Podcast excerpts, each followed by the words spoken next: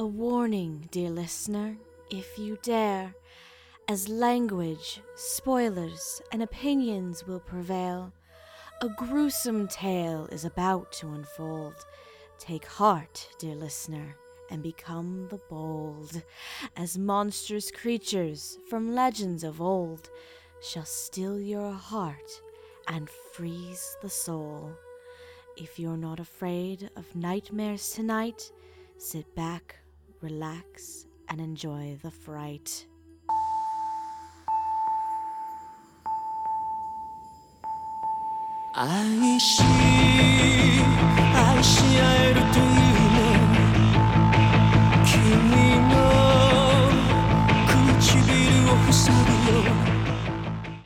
Greetings and welcome to another edition of Dub Talk Classics, where members of Dub Talk get together and talk about a series that may or may not have shaped our views on anime and the English dub community. My name is Stephanie, and I'm joined by my fellow creatures of the night, Megan, What? Roots, and Amon. The camera go. I'll eat her later. Boy, howdy, folks! Welcome to the first annual tractor pull. God damn it! Too early for that. you ruined, you ruined the atmosphere I'm setting. God damn I'm, you! so- I'm sorry, Mom. This is this backwoods town. I pulled out my William Dafoe here. Damn it, Megan, you already ruined it. God, God damn. All right, all right. Now, sorry. now. No, you're Not really at all. All right. This is all your punishment. Shut up. Now, what, pray tell, would require these three souls to enter my chamber? Why, we're here to speak of unspeakable creatures that will make your blood curl in fright. Is it for kids? Can I talk? Please! We don't have time for this today! Christ! one swear, one wrong move, and your life will be forfeit. The Nightwalker creatures, simply known as Shiki. Do not believe me? Well, let me tell you of this tale of Shiki. So, is a small village with around 1,300 residents. So small, the village isn't even connected to a single highway. An isolated village in which old customs, such as the burial of the dead, are still practiced. One day, the bodies of three people are found dead. Although Toshio Ozaki, the village's lone doctor, feels uncertain, he treats the deaths as normal circumstance. However, in the days following, the villagers start to die, one after the other. Now, in order to discuss this legend, we will delve into Shiki's ranks, discuss their members, their voices, and our thoughts on these miraculous creatures. I hope you're ready for a scare, dear viewers, because it's time to discuss this urban legend. But before we get too far ahead, I wanted to just want to briefly discuss our prior experiences with this series, considering that's the whole thing with Dub Talk Classics. And I'm gonna stop using that voice now because there's no reason for me to do it. So, prior experiences with this series. So, if I'm right, two of us here have actually never seen the show before. One of us wanted to punch somebody for making her watch this show. You fucking volunteered. did. Don't you start with me. I volunteered. Did it to again. yourself. So yeah, this this is the first time Megan is seeing the show. And Amon, I think this is the first time you're seeing it too, right? That is correct. I think I saw like three episodes on your stream way, way back in the day. Uh, but all I remembered was vampires. s- So Yeah, I didn't even have that level of experience. I have never even touched the show. I bought this blind because the rights are expiring later this year. Oh yeah, we'll we'll get to that I, mean, I towards should the point end. out that's why I bought it too. Yeah, you can buy. By the way, straight up, fucking buy this. It's like twenty dollars on the save label. It is worth every fucking penny. uh-huh. Yeah, we'll, we'll talk about that more towards the end when we go into how you can see the series as of right now. Uh, but Roots, you and I have seen this show before, right? Okay, so what is your prior experience with this show? Because I know this is the second time for me I'm seeing it. I think this is the second time for you, right? Um, I would watch it every once in a while back in the day. Um, I caught it during the simulcast period and then bought it. I bought it once. It went missing, and then I bought it again during the uh, during that point where they had it on safe, but it was still in the art box with the with the piece of tape that would tear everything apart if you took it off. Oh yeah, that was a thing. And as for me, I didn't actually watch it simulcasting originally. What's what's what's funny is um I saw the trailers for it and got really freaked out over it. And this was probably my senior year in college while I was doing anime reviews for a while. And it's it's also funny cuz I actually won the first set, the first half of the show in a contest that Funimation had and I got the first set in the limited edition box. And then I actually went through the ever wonderful store in New England called Bull Moose for the second half, and actually had because I sold a lot of old books and CDs at the time, so I had a lot of store credit built up. So basically, I had gotten the entire series of Shiki, the really nice limited edition set for everything, for about 25 30 bucks total which is pretty cool.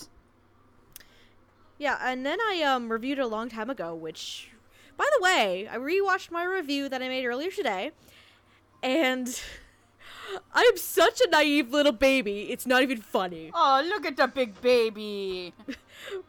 All right. My big thing with this show in general for me, and this is why I really wanted to talk about it, and not just because the license was expiring soon, but it was a show where I really, really started noticing English voice acting performances and um, picked up on quite a few names, which we'll get to, that just stayed on my radar for a long ass time after I got introduced to them. But we'll get into that much more a bit later.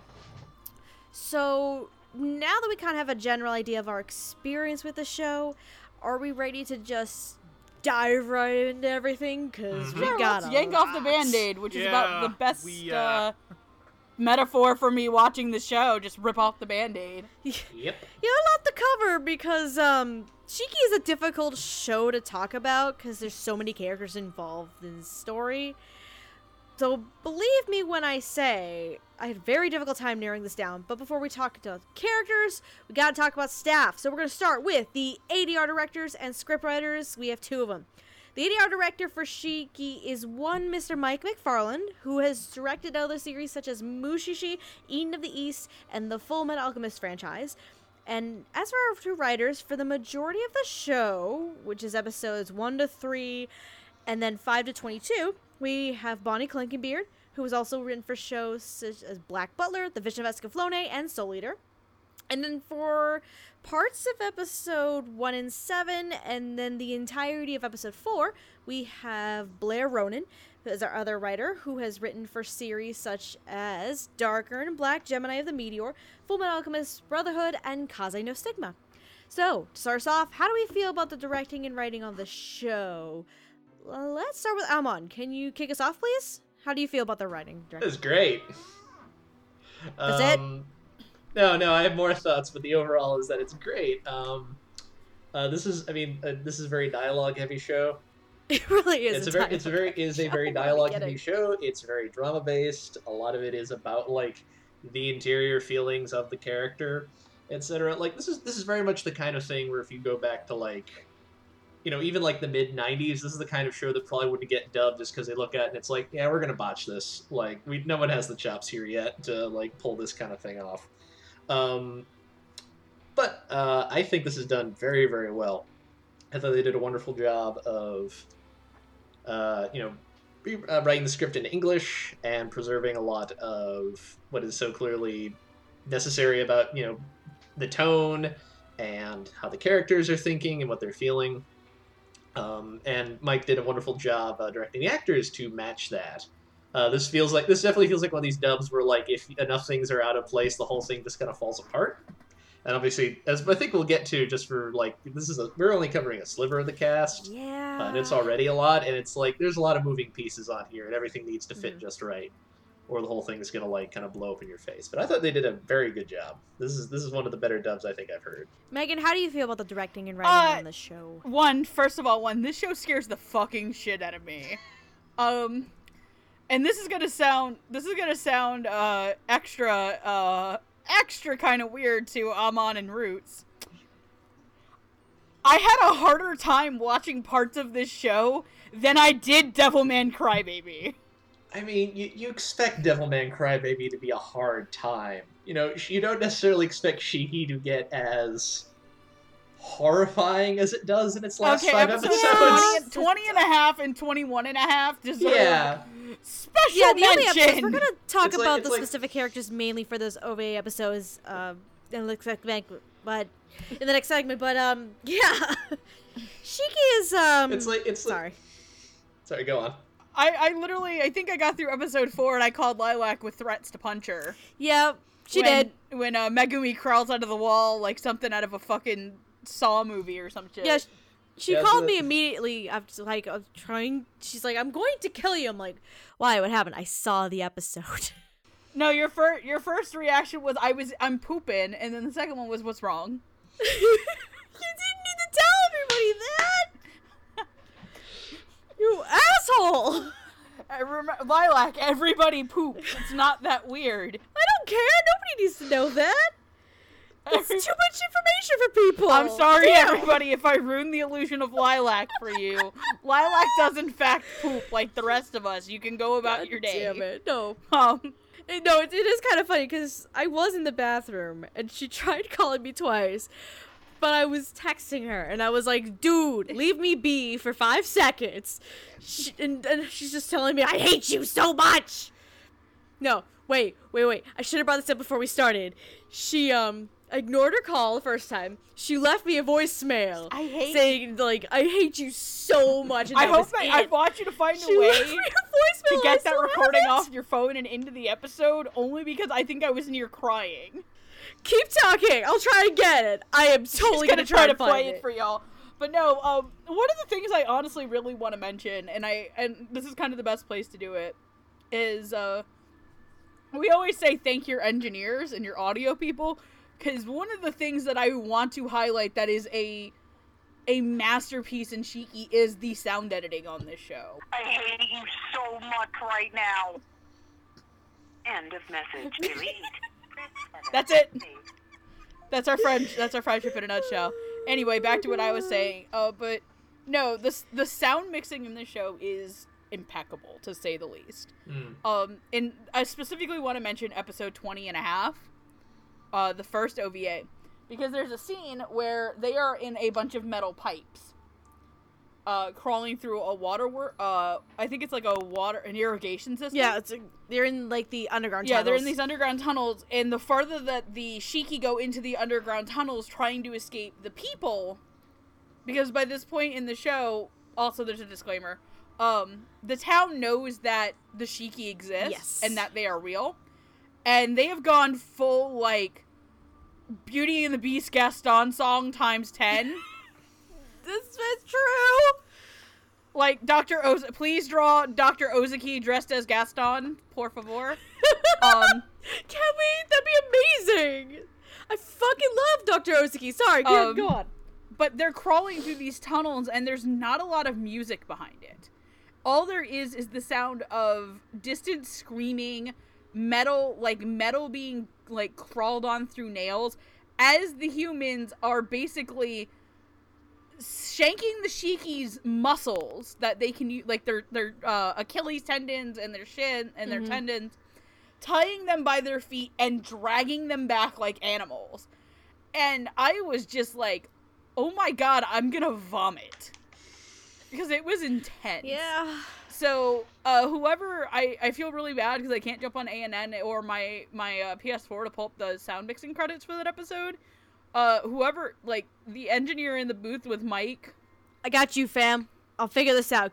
Give me like two seconds. Keep going. yeah, whoever was in the booth with Mike and in the in the mixing studio, like holy shit, y'all are fucking amazing. Uh, the writing in the show is great. There's nothing that feels like super out of date, especially for a show that takes place in the 90s.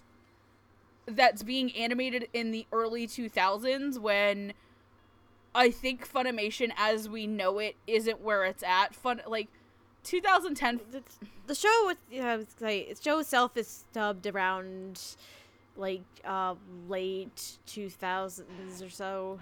Like yeah, early 2010s because the show came out I think in like 2010.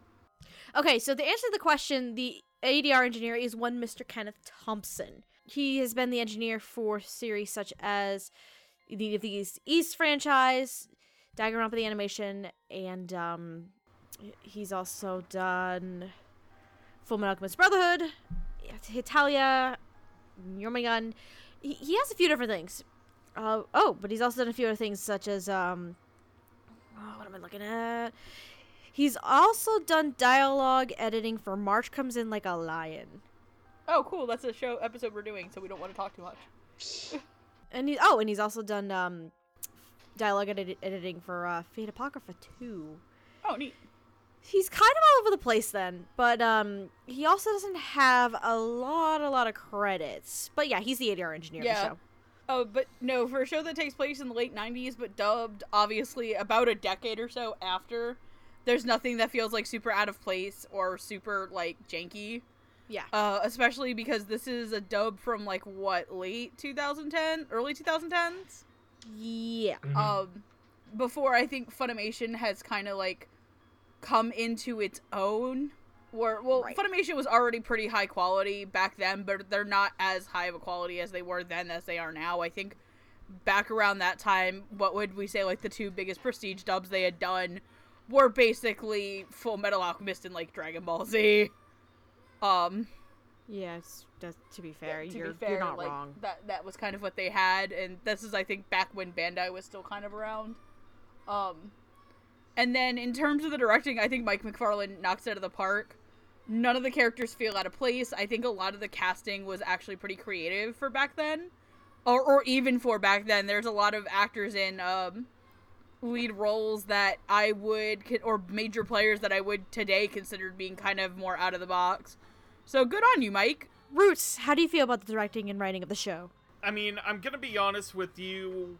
Like, his horror and suspense dubs are probably some of my favorite Mike McFarland dubs.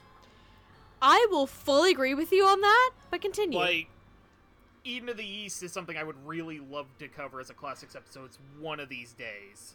Ooh, I will join you for that one. Mhm. I love Eden of the East. But um, I I really like that the dialogue writing was, it was really snappy and bannery, Right. Mm. and it didn't feel, I don't know what the word would be, wordy. Like it, it didn't Uh, yeah, it kind of. It didn't feel didn't feel denser than it needed to be. Okay, yeah, that makes sense. Uh, the casting for the time period it was dubbed, it was really respectably out of the box. Most of those, most of the people involved in the dub now are probably some of uh, some of Funimation's what would probably be considered like their A tier actors nowadays, but that was a time in which at least a few of them were just getting their starts as leads. So Like I was saying a second ago, I really have to agree with you. Where, because when you think of Mike McFarland as a director, nine times out of ten, you're going to think of really big name projects like um, uh, One Piece and Attack on Titan. But I think some of my favorite directing work that Mike has ever done is on those small projects, and particularly the horror mystery genre. I think it's absolutely amazing when he gets to work on these. I mean, I brought up Mushishi and Eden of the East for a reason. Uh, those two are really phenomenal English dubs that he's directed, and this is also no exception.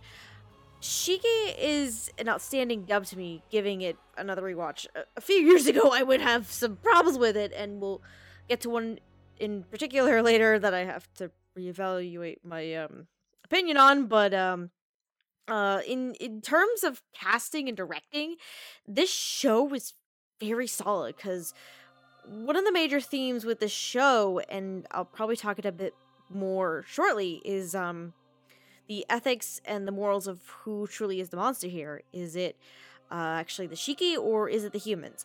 And the dub does really display this very well, as does the writing, because um the show does something really interesting to me, and it doesn't just spend time with the humans who are dealing with the deaths in their families and all this trauma in the village, but um you also see the Shiki and how they react and how they're coping with everything. And the show actually does really well uh, in making some of the Shiki very sympathetic. I know um, two in particular, uh, Nao Yasumori, who we'll talk about shortly, and uh, Tohru Muto, who we'll discuss much later on, are probably the strong ca- strongest cases of this for me. Uh, but yeah, if anything, like this is the series where I fell in love with Mike as a director, but more for the small name projects than the very popular ones. And writing wise, I really love the writing here as well. Um, to be fair, there are some small problems here and there, but I think that's more because of the limitations of the show. Because by the end of it, there are some fun little plot holes that kind of just stay there and they don't get resolved. But for the most part, the dub is well directed, uh, well cast, and well written. Um, I think we're ready to move on to our first group of characters, and uh, the first four characters we're going to be talking about. Uh, these are characters that are primary in the two OVA episodes that do fit actually rather nicely into the main storyline. Uh, the four characters to talk about we have the aforementioned uh, Nao Yasumori. She is a woman in the village who is very kind hearted at the start until she dies and becomes a shiki and then just kind of becomes fucking nuts. Um and she wants to bring her family to her side but is unable to do so.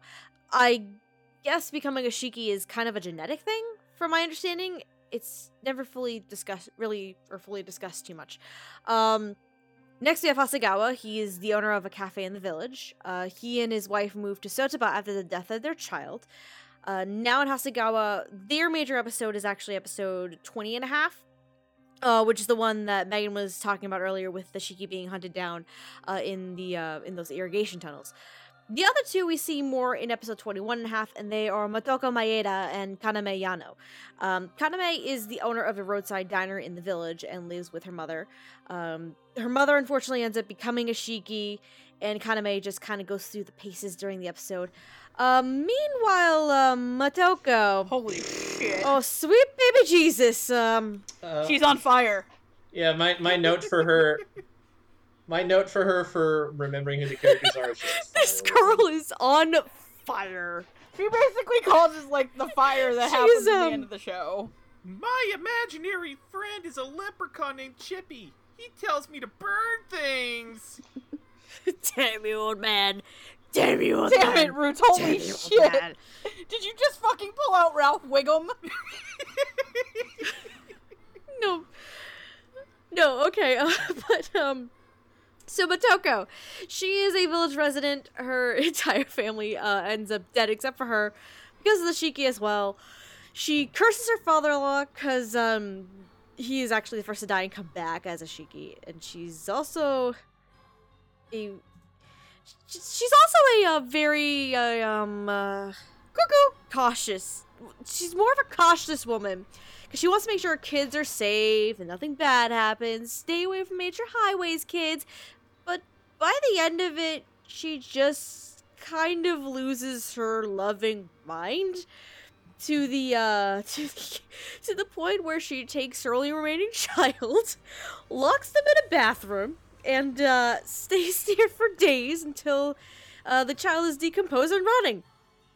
Uh yeah, the that scene with her in the bathroom is um just the creepiest. Um yeah, that's the moment where I was like, got "Oh real." fuck!" Like I, I was sitting and watching the episode, and then she pats his Yeah. head, like and his real. scalp and his hair just slides, and you see like, you hear the sound of it sliding. Yeah.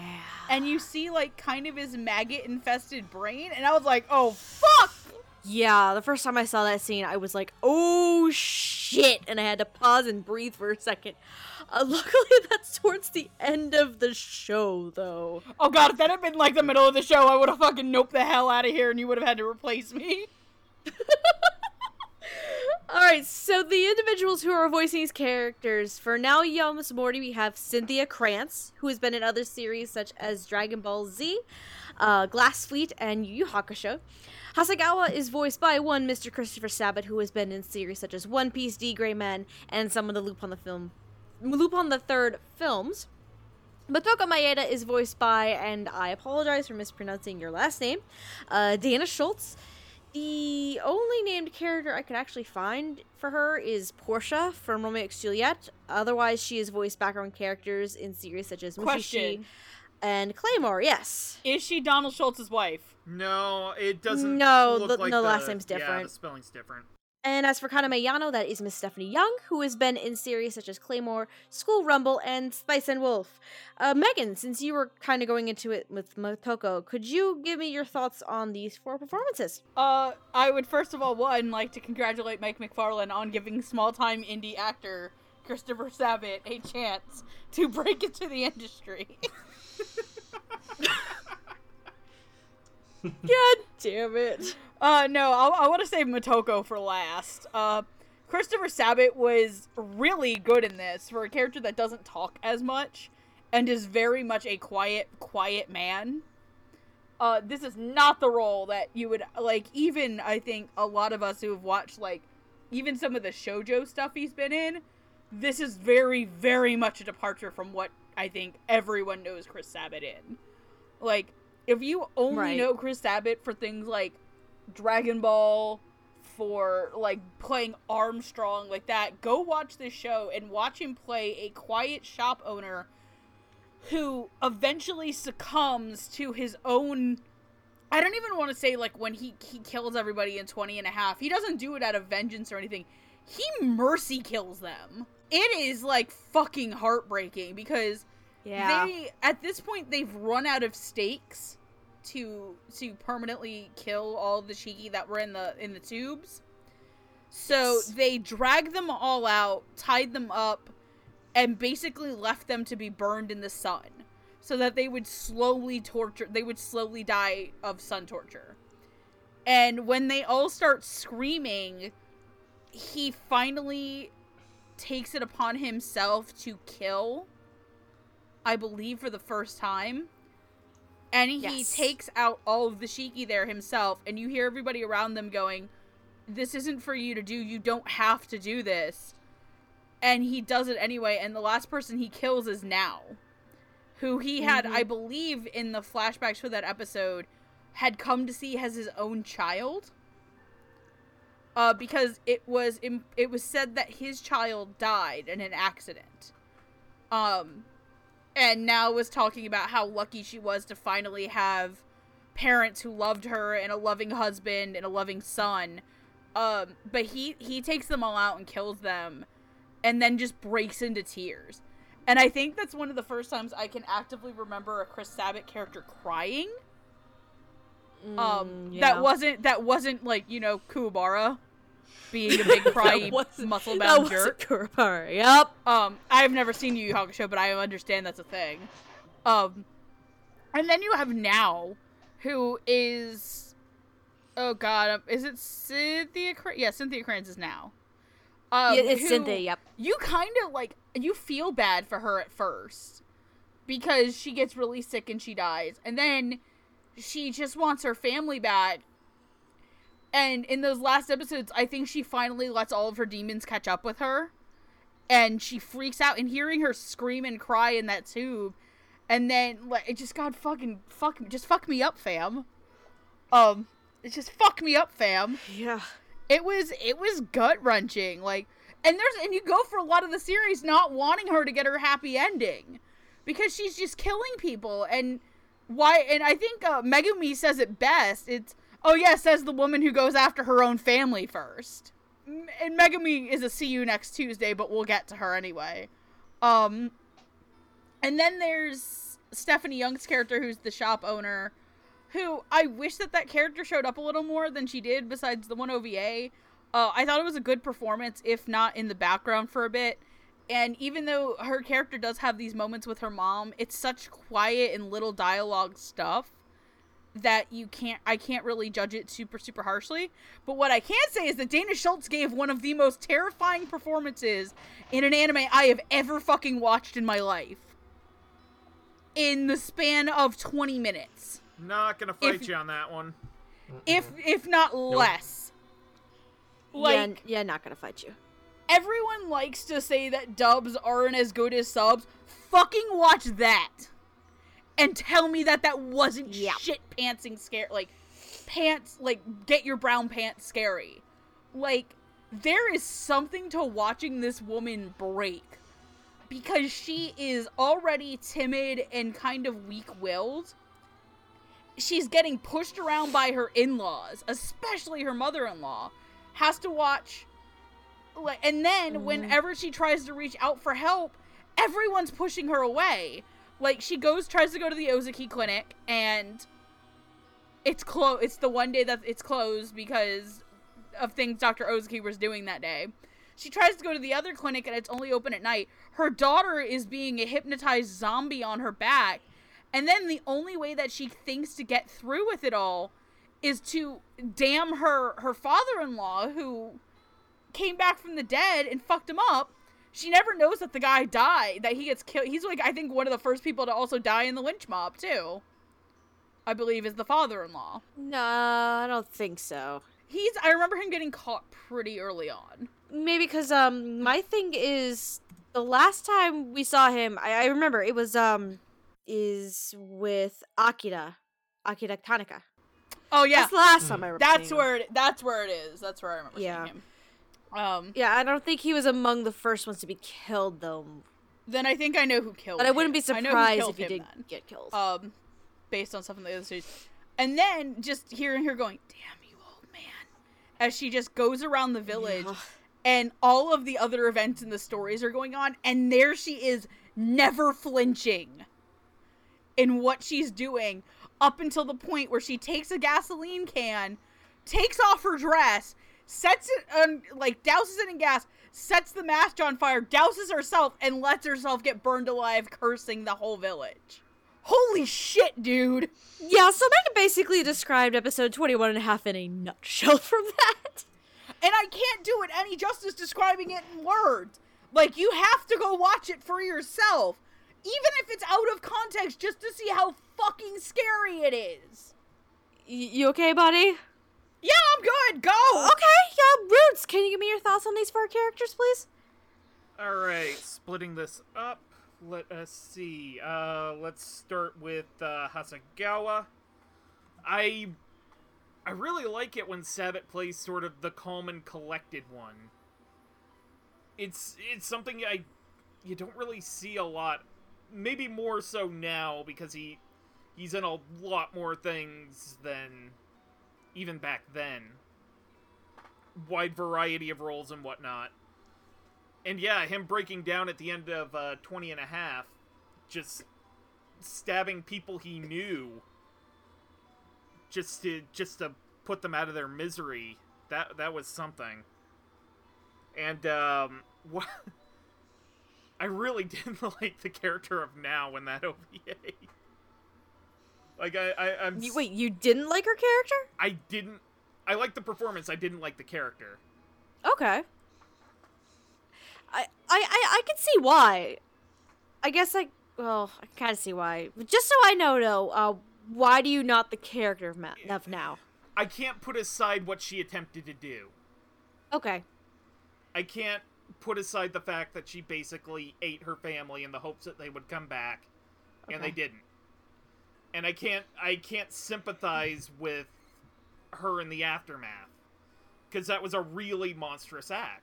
Right, I see what you're saying, but uh, what do you think of Cynthia's Nao? As for the dub performance, I actually really did like it because she did kind of try and put that naive little bit of humanity into it, where you can tell the show kind of wants you to start sympathizing with her, but you really don't want to. And moving on to uh, 21 and a half with uh, Stephanie Young. I I actually do kind of sympathize with her because, you know, she's Okay. actually trying to keep her mother from attacking other people. Like she's I can't agree with the idea of letting someone who is who is infected with this disease where they're basically dead already. Like that's kind of a it's you know, it's time to let go. kind of situations, but I I do sympathize with her trying to do this in a way that other people won't get hurt. And as for Stephanie Young's performance, I really uh I really did kind of like it in that episode. And I do like the fact that you do actually see her in episode 22 at the very end in the uh in the sizzle. Right. Oh yeah, she did make it out. Yay. But the mom didn't. Yep. At the end, um, she at the end of um, just for con- just for some context, uh, at the end credits, there is an after credit scene where we're on the bus getting our soda up and in the back we have the the Tanaka siblings, and then this bus stops and they let on one of Ozaki's nurses. I don't remember her name off the top of my head. Uh, the older woman one that gets kidnapped at one point to be food. Yes, her. Uh, Natsuno's dad. Idiot. We're, unfortunately, we're not talking about. I had a not gonna running counter just called Natsuno's dad's an idiot, and I think I got it up to five before I stopped being a prominent character. Yeah, and then um, we also have Kanami, who also makes it out of there as well.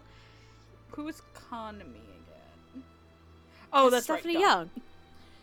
The, the person So, we're talking about question: right now. Did they show what happened to her mom or no? No, but no, I'll they be did getting not. to that in just a sec. All right, yes, continue, please. So, Dana Schultz is fucking scary. Like, I oh mean, my god. Uh, Like, Holy her shit! performance as Maeda, holy shit. And, like now, she does something that I absolutely cannot sympathize with.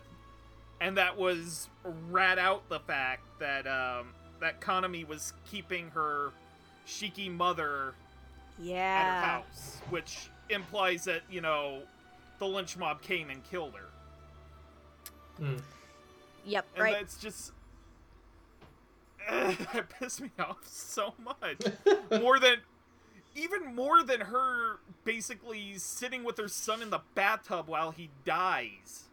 Like she is not a character you are designed to like, and I I really like the dub performance of her, and I am ready to pass it on. I'll just go real quickly and I'll just save on last for this one. Yeah, I will agree that Dana is fucking scary. I'll also say this: uh, Why is Dana not in more things and is more named characters? It's kind of sad because I think for a one-shot character like this, it's it's a phenomenal performance, and I really wish I could see her in more stuff. She has done recent shows, sure, but nothing named character, which is kind of disappointing and sad. Uh, but yeah, she's very, very terrifying, and it was very crazy. It, it it's very interesting with these two OVA episodes, and I, kind of want to lead this into Hasegawa and Christopher Sabat. Each of the OVA episodes, you see two different sides on the human end. You see Hasegawa, who is, in my opinion, probably the most human character of the group, um, because he feels a sympathy and he mercy kills Ishiki, while everyone else around him is just going absolutely Blood for the blood god.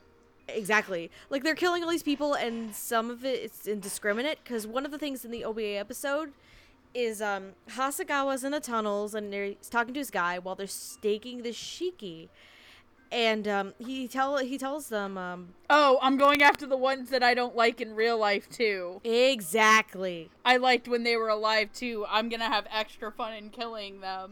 exactly. Yeah, that ends up well for him, doesn't it? oh no. Oh yeah, no, that guy gets fucking gets fucking staked too. I, I, I know, Megan, that was sarcasm. But yeah, um, the Sabat he plays probably the most human character of the show, who just feels he he understands what needs to be done. He he gets it, but at the same time, these creatures they were also human once. They're trying to survive, so. I, I, I love Chris Sabat's performance in this. It's just downright amazing because he he doesn't outright condone what the Shiki have been doing compared to anyone else in the show. Uh, he does not condone their actions, verbally, physically, nothing. But he doesn't hundred percent sympathize with them either. He's he's um, he's kind of in the middle, and he's kind of struggling with that for the majority of the episode. Well, on the opposite end, we have Maeda, who is basically cursing them to high heavens and has gone nuts and just wants to like wants the village to die by the end of that episode. So on the human end, those two OVA episodes show different sides when I say who is actually the monster in all this. Those two are a very interesting contrast when you look at those two OVA episodes, and those performances are just absolutely wonderful. Stephanie Young is Kanami. I only really included because um, she's an integral character in the second OVA episode alongside Maeda, but Stephanie has a really good performance as well, and she's such a strong woman. But she also has she's also um at a loss when her mother dies, and she's trying to figure out what to do and tries to protect her mother throughout all this chaos and make sure she doesn't attack anyone. And it's a very interesting performance seeing this strong woman just slowly soften up and become vulnerable. God, when her mom like taps on the glass for her, I was like, oh no! Oh, yeah.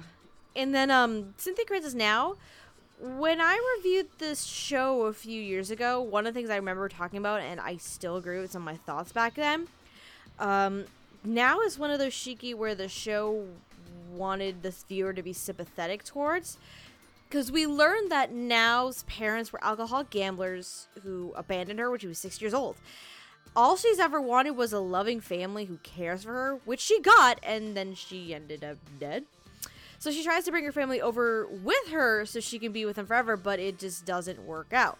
A, a lot of everything that's been everything so far, like Root saying he doesn't agree with her actions, and Megan saying Nao wants to be with her family again, but her demons are catching up with her.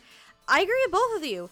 Uh, Nao is a character you can sympathize with, but only if you don't condone her monstrous actions. And Cynthia's performance in all of this is just downright amazing. It's one of those underrated performances from the show because Cynthia plays Nao as this sweet and kind woman who just who just wants her family, but she can also be fucking terrifying.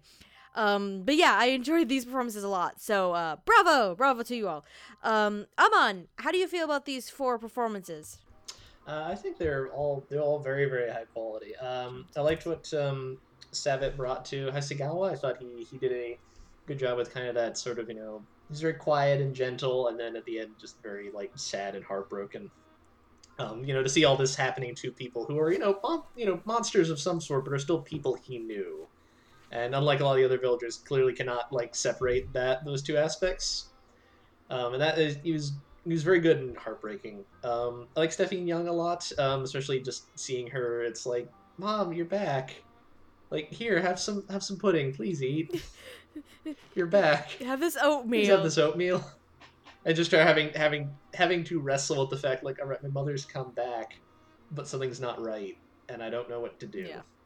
Um, but I think I mean I think as we made clear, the the gold medal in this section goes to Cynthia and Dana for covering a lot of ground in not a lot of time. Uh, I, Yeah. uh, I found I like I liked how Cynthia brought to Nao. I thought she did well being you know pleasant when she's alive, and then just descending into bitterness and anger after she dies, and just you know to sort of the end where it's like, oh God, what have I done? Um, I would say I'm not I'm not sure she's sympathetic, but I do think she's very tragic okay. because you know she, Agreed. she you know yeah she she That that's an interesting point to make. she right she feels very tragic because you know she's finally built up this family life she's happy with, and that gets ripped away from her, and she's presented with an opportunity to maybe get it back, and it just goes the Well, worst and possible Not only way. that, she kind of blames herself for it Yeah. because she's the one who said, "Oh, come on into my house to a fucking drill hair man and a hooker." um, which Yep. we'll get to in a minute. Um, I'm sorry. Chizuru looks like a fucking hooker. Yeah, and I liked a lot of what Cynthia brought to that role. I thought she she nailed all the right high beats, um, particularly in like is it is it twenty point five that's her episode? yes. Like Yeah, particularly in that, just like, oof, oh boy. And uh, and Dana's also, oh boy, Oh oh. Dana Dana knocks it out of the park here. just, just just she just wants to keep her kids safe. You know, and, and, and just not and not get put upon by her cranky like in laws all that much. Your mother-in-law, yeah. can't Please tell me have that you watched the episode not on the oh airplane?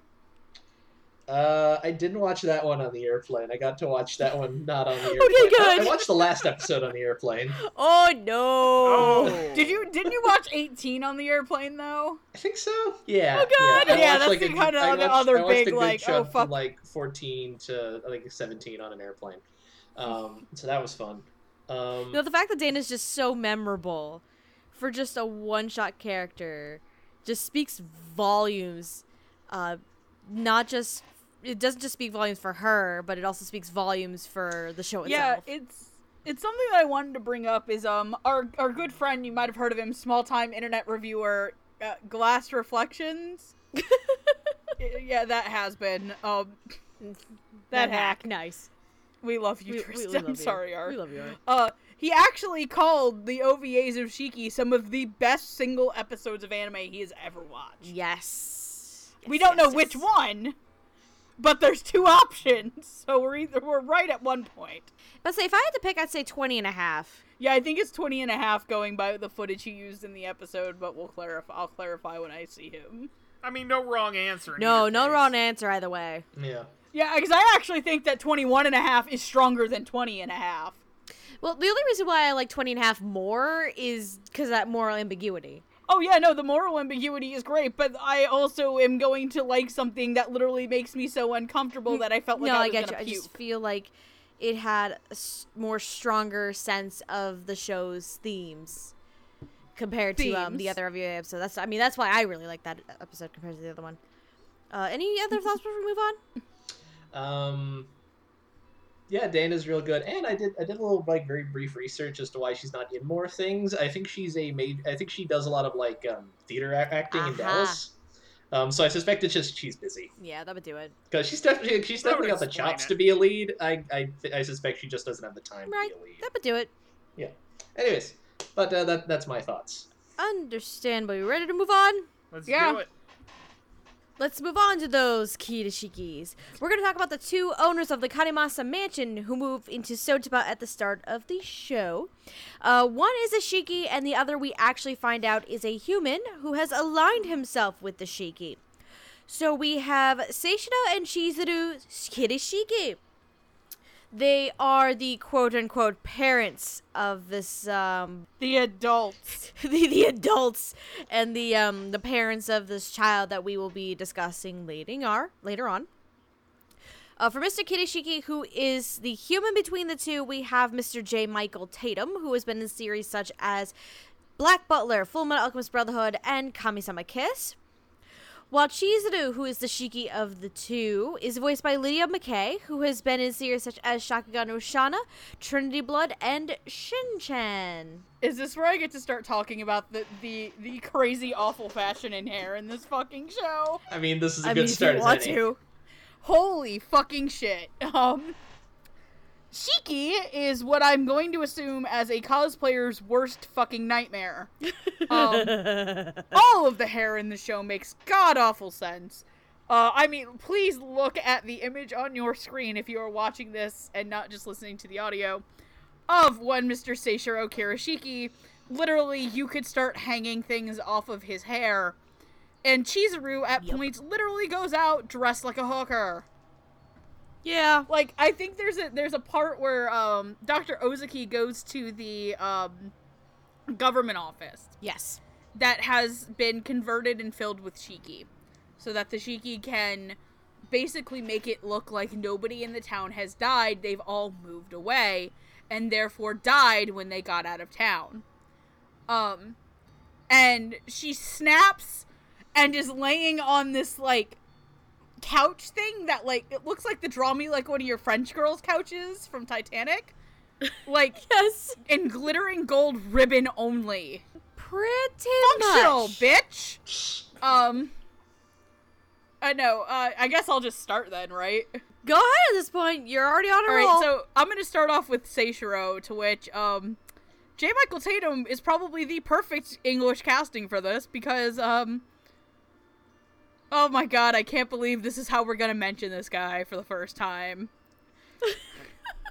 How many of you know about J Rock and J Pop? Or mostly J Rock? Me. A little bit. Would you believe that Seishiro Kirishiki is the first Seiyu voiceover role that Gackt ever did? No, that's pretty believable.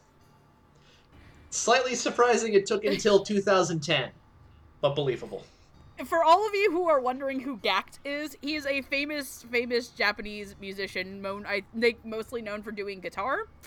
Uh, but he is also kind of, I think, I, I don't want to say it's if he's associated with um, Visual Kei, Visual Kei. But basically, he is a really, really famous Japanese um, singer, songwriter, record producer, and acting. Uh, yes, he was he was part of a visual kei rock band called Malice Mizer. Uh, but essentially, a lot of people kind of know him for being just like this, this crazy like, huge Japanese magician, a Japanese musician, not magician, that you would think he's magic on his mic, uh, on his guitar. Uh, but in terms of being a Seiyu, um, he did have a character in Final Fantasy Dirge of Cerberus uh, and Crisis Core designed after him. Yeah, but Shiki was uh, basically his first regular voice casting role. But yeah, no, Tatum was deliciously hammy as uh, Seishiro uh, Kirishiki, who is this very over the top flamboyant character who I think who has a lot of depth to him too, because he gets into this one conversation with Natsuno later on. And I think this is probably one of the coolest things about Shiki is that whoever, um, not everybody can be turned into a Shiki. Yes. And uh, he's one of the people who couldn't because they tried it on his dad, and he's got this very interesting, albeit small arc about trying to overcompensate for his dad's toxic masculinity. But Yeah. he can never become a Shiki because they bit his dad, and his dad never rose up. Um, so I like the idea that being a Shiki is genetic. And then, oh boy, Chizuru! is delightfully is let delightfully like oh god what's the name like pl- uh does anybody else know of a movie called i think it's called pleasantville The one where they, I've they go into like the uh, the 50s TV show thing. yes Yeah, yeah. uh she so, she and her performance reminds me of like something very stereotypical out of that like like 1950s mom persona okay. Very very June Cleaver. Yes. Which is all the more freaky that she's a blood-sucking hooker hooker-looking vampire. Um and there is also this weird sense of childishness to her, but goddamn when she gets fucking bamboozled by Yeah. Dr. Ozaki and she starts screaming for her life. Because here's the key part. Um, up until that point, uh, Chizuru is basically um, Thinking that she's giving she's hypnotized Dr. Ozaki. correct. She's been drinking his blood and getting him to do a bunch of things, and um, And he's been playing along because He's been playing along the entire time, but he then takes her to the Kagura dance and uses her to expose to the village what the hell has been going on, making her technically among the first casualties on the Shiki side for this lynch mob. Yeah. She is the one that Dr. Ozaki uses to convince the rest of the town that the Okiagari, which is the term that they were using, it is their urban Yes. legend in Sotoba, the Okiagari are in fact real and living among them. And she actually gets Yes. taken out by the dad of her first victim because revenge is a, be- a dish best served cold. And you kind of want to sympathize with her because she used to just be a housewife during World War II, but she's obviously got no sense of remorse for what she's doing um, until she bites it. And Seishiro just kind of goes around trying to get revenge, and he goes off the hook because he clearly loved her like a husband. Um, and I think that Tatum and, and uh, Lydia Mackay really played off of each other well. Because there are times where they have to go around being a weird, wacky couple. Um, and I know Ark in his review compared Seishiro a lot to um, Isaac and Baccano, a very similar performance. And hell yeah, if Isaac was a, a vampire sympathizing psychopath, this would be essentially his character. Pretty much. Uh, but I think I've talked too much, and I'm gonna pass it on to whoever the hell Uh, goes next. I'll go next and save the boys for last. Um, yeah, there's not a lot to be said about Tatum's performance as Seishiro. Um, it's deliciously hammy and wonderful. Um, again, it kind of boils down to how well the series portrays its characters. Uh, and in the case of Seishiro, just wanted to be a shiki, but he can't. So he just works with them and does uh, what he can to protect them as this human figure for them. Uh, and Tatum is just as hammy and campy as all hell, and it's great. Um, but I think the real winner f- for me here is um, is Lydia Mackay, cause cause her Chizuru is she's she's very seductive in a way, flaunts her assets very well, but she's also seductive in her words and her actions, cause um, she quote unquote seduces Dr. Ozaki and uh, you actually believe he's under her control, but there are hints where you can tell he isn't. Uh, but Chizuru is also pretty tragic in her own right because she just wanted to have a life. Uh, again, with many of these Shiki like Chizuru, they didn't have the choice. It's it's a big point they bring up with her and with um with Sunako that they did not have the choice as to whether they want to be Shiki or not. So Lydia Mackay, she was oh my god she was uh I, oh, I loved every second of it she was such an innocent child in her own way but she's also very tragic in her own way as well and lydia portrayed those sides very well She met the hammer of justice. Oof. she did and uh, you know what I, I actually wouldn't be surprised if there is fan fiction and her of her dr ozaki because some people just want to see that ship sail for some reason Oh, trust me, there's a ship in this show, and I will sail it until it kills me. I know you will. You said this over and over again. Gentlemen, it's been an honor podcasting with you tonight. Uh, but anyway, yeah, I, I enjoyed both of these performances, but I think Lydia was the standout between the two. Um, Amon, how do you feel about these two characters? I like them both a lot. Uh, I agree. I thought Lydia did a wonderful job. Um, you know, she's she's just so much fun. She's out there being kind of just casually, not evil, but like terrible because she's going around hypnotizing people and killing them. And, uh, just you know, behaving like she just got off got out of a high fashion show in New York. Uh, and she's just a delight to listen to. Um, but I also like that you know when we see her like before she became a shiki, uh, she brings this very nice gentleness in these few bits we see where she was just you know some some housewife with a loving husband, which he quite liked, and then all got taken away from her. Um, yeah, no, I thought uh, I enjoyed her a lot, and I enjoy. I also enjoyed Tatum. He was very fun. He was very hammy. Um, he makes me wish there was more anime that was this sort that had this kind of like classic European gothic horror bent to it because he's really good at it. And uh, you know, usually when you get vampires in anime, they tend to be you know Hellsing, which isn't gothic so much as violent. Bloody Uh, and it's gory not- it's not- violence. That's Hellsing. yeah, this, this is pretty. This is this is this one's pretty gothic up until about episode twenty when it takes a hard right into action horror. But up until then, I just enjoyed sort of the grandioseness he brought when he's you know, hello neighbor, I'm out here with my four Dobermans. How are you doing? Those fucking dogs! just just out for a run. Just oh my god. I did not understand what the Dobermans thing was. And then I saw that and I was like, what was the fuck? It's because it's because it, it's a it's a gothic horror story. What's a gothic horror story without Because why the fuck not? that might eat you? Is it really bad that okay, so there's like a scene where um the Shiki kidnap the one of the nurses and from um Dr. Ozaki's clinic. And at night, and I actually really appreciate this about the show for a full-figured woman who wears um basically a panty, a bra, and like a night a nightgown like slip, where she gets chased by the Dobermans in the woods after um two of the Shiki let them escape because one refuses to drink blood and the other one finally gives in to his shit her her and goes out with her and uh so she's getting chased around the woods. Uh how many of us have seen the Rocky Horror Picture Show? Yeah. I mean, Roots? let's face facts here. Who hasn't? We all have. Who Okay. hasn't? You know the part where um Riff Raff like tries to burn Rocky and he escapes and starts running around that, the, the castle? yeah. You know the synthesizer music for when the wolves are chasing Rocky? So that was playing in your head. Yep. Yes! I want someone to take that music to her getting chased by the dogs and put it together, please. But you know the exact music I'm talking about Oh, too, aren't you? You're all hearing it right now.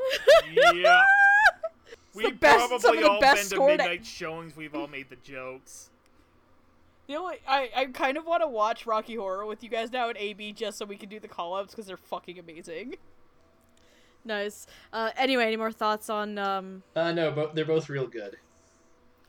Okay, Roots. So I'm actually kind of legit surprised. By what? I hope they didn't need those sets again, cause those scenes, cause all that scenery is just chewed up. yes. Like the both of them are just glorious hams. Like not just Tatum, but Lydia, Lydia Mackay as well. I I love both of the performances, even if the characters themselves are are like probably the group you are designed to sympathize with the least in the entire show. Right. Well, you know what? Somebody will get to, I think, in the next group. Probably takes that trophy and runs with it, but You're probably But, um, right. Oh, I know who you're talking about in the next crew. like I I love Tatum's like rough rider personality, especially in the end where he's just shooting everybody up with his high powered rifle. Dear God. And then oh, uh that was the best. and then uh Lydia's character sorry, I am really bad with names, but in any case, um, Chizuru.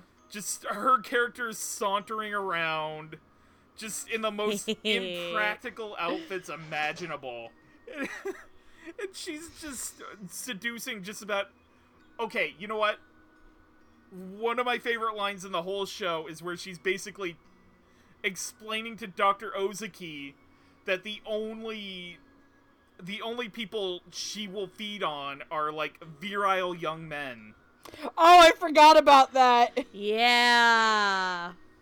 But um, in any case, Ooh, baby. both actors played their parts very, very well, and I will. Uh... Oh wait, I'm the last person, so I, I'm Yeah, you are the ready last to move person. on. Oh boy. Oh god. Are we ready to talk about one of those characters we wanted to punch in the face? And thankfully, Megumi did that for us on several occasions. Megumi did it like me- like okay, yo, yes. That is like okay, this character's death is the single most satisfying moment in the whole show. Even if it's off screen. No, for who did it, I don't give a shit. It was off screen. I- I- it's great. Uh, so the next two characters we're gonna talk about, we have Masao Murasako. Uh, oh god, this motherfucker. He um, he uh, He looks like he looks like he looks like he got hit with the ugly stick. I mean, he look he look he looks like someone took Robert Smith and just stretched him out really badly. so basically Masao is a whiny little shit who who only cares about himself. Uh, he ends up being turned into a shiki, of course, cause uh, cause of course you want to. Of course, this fucking guy gets to live. And the other person we're going to discuss is uh, Ritsuko Kurohiro.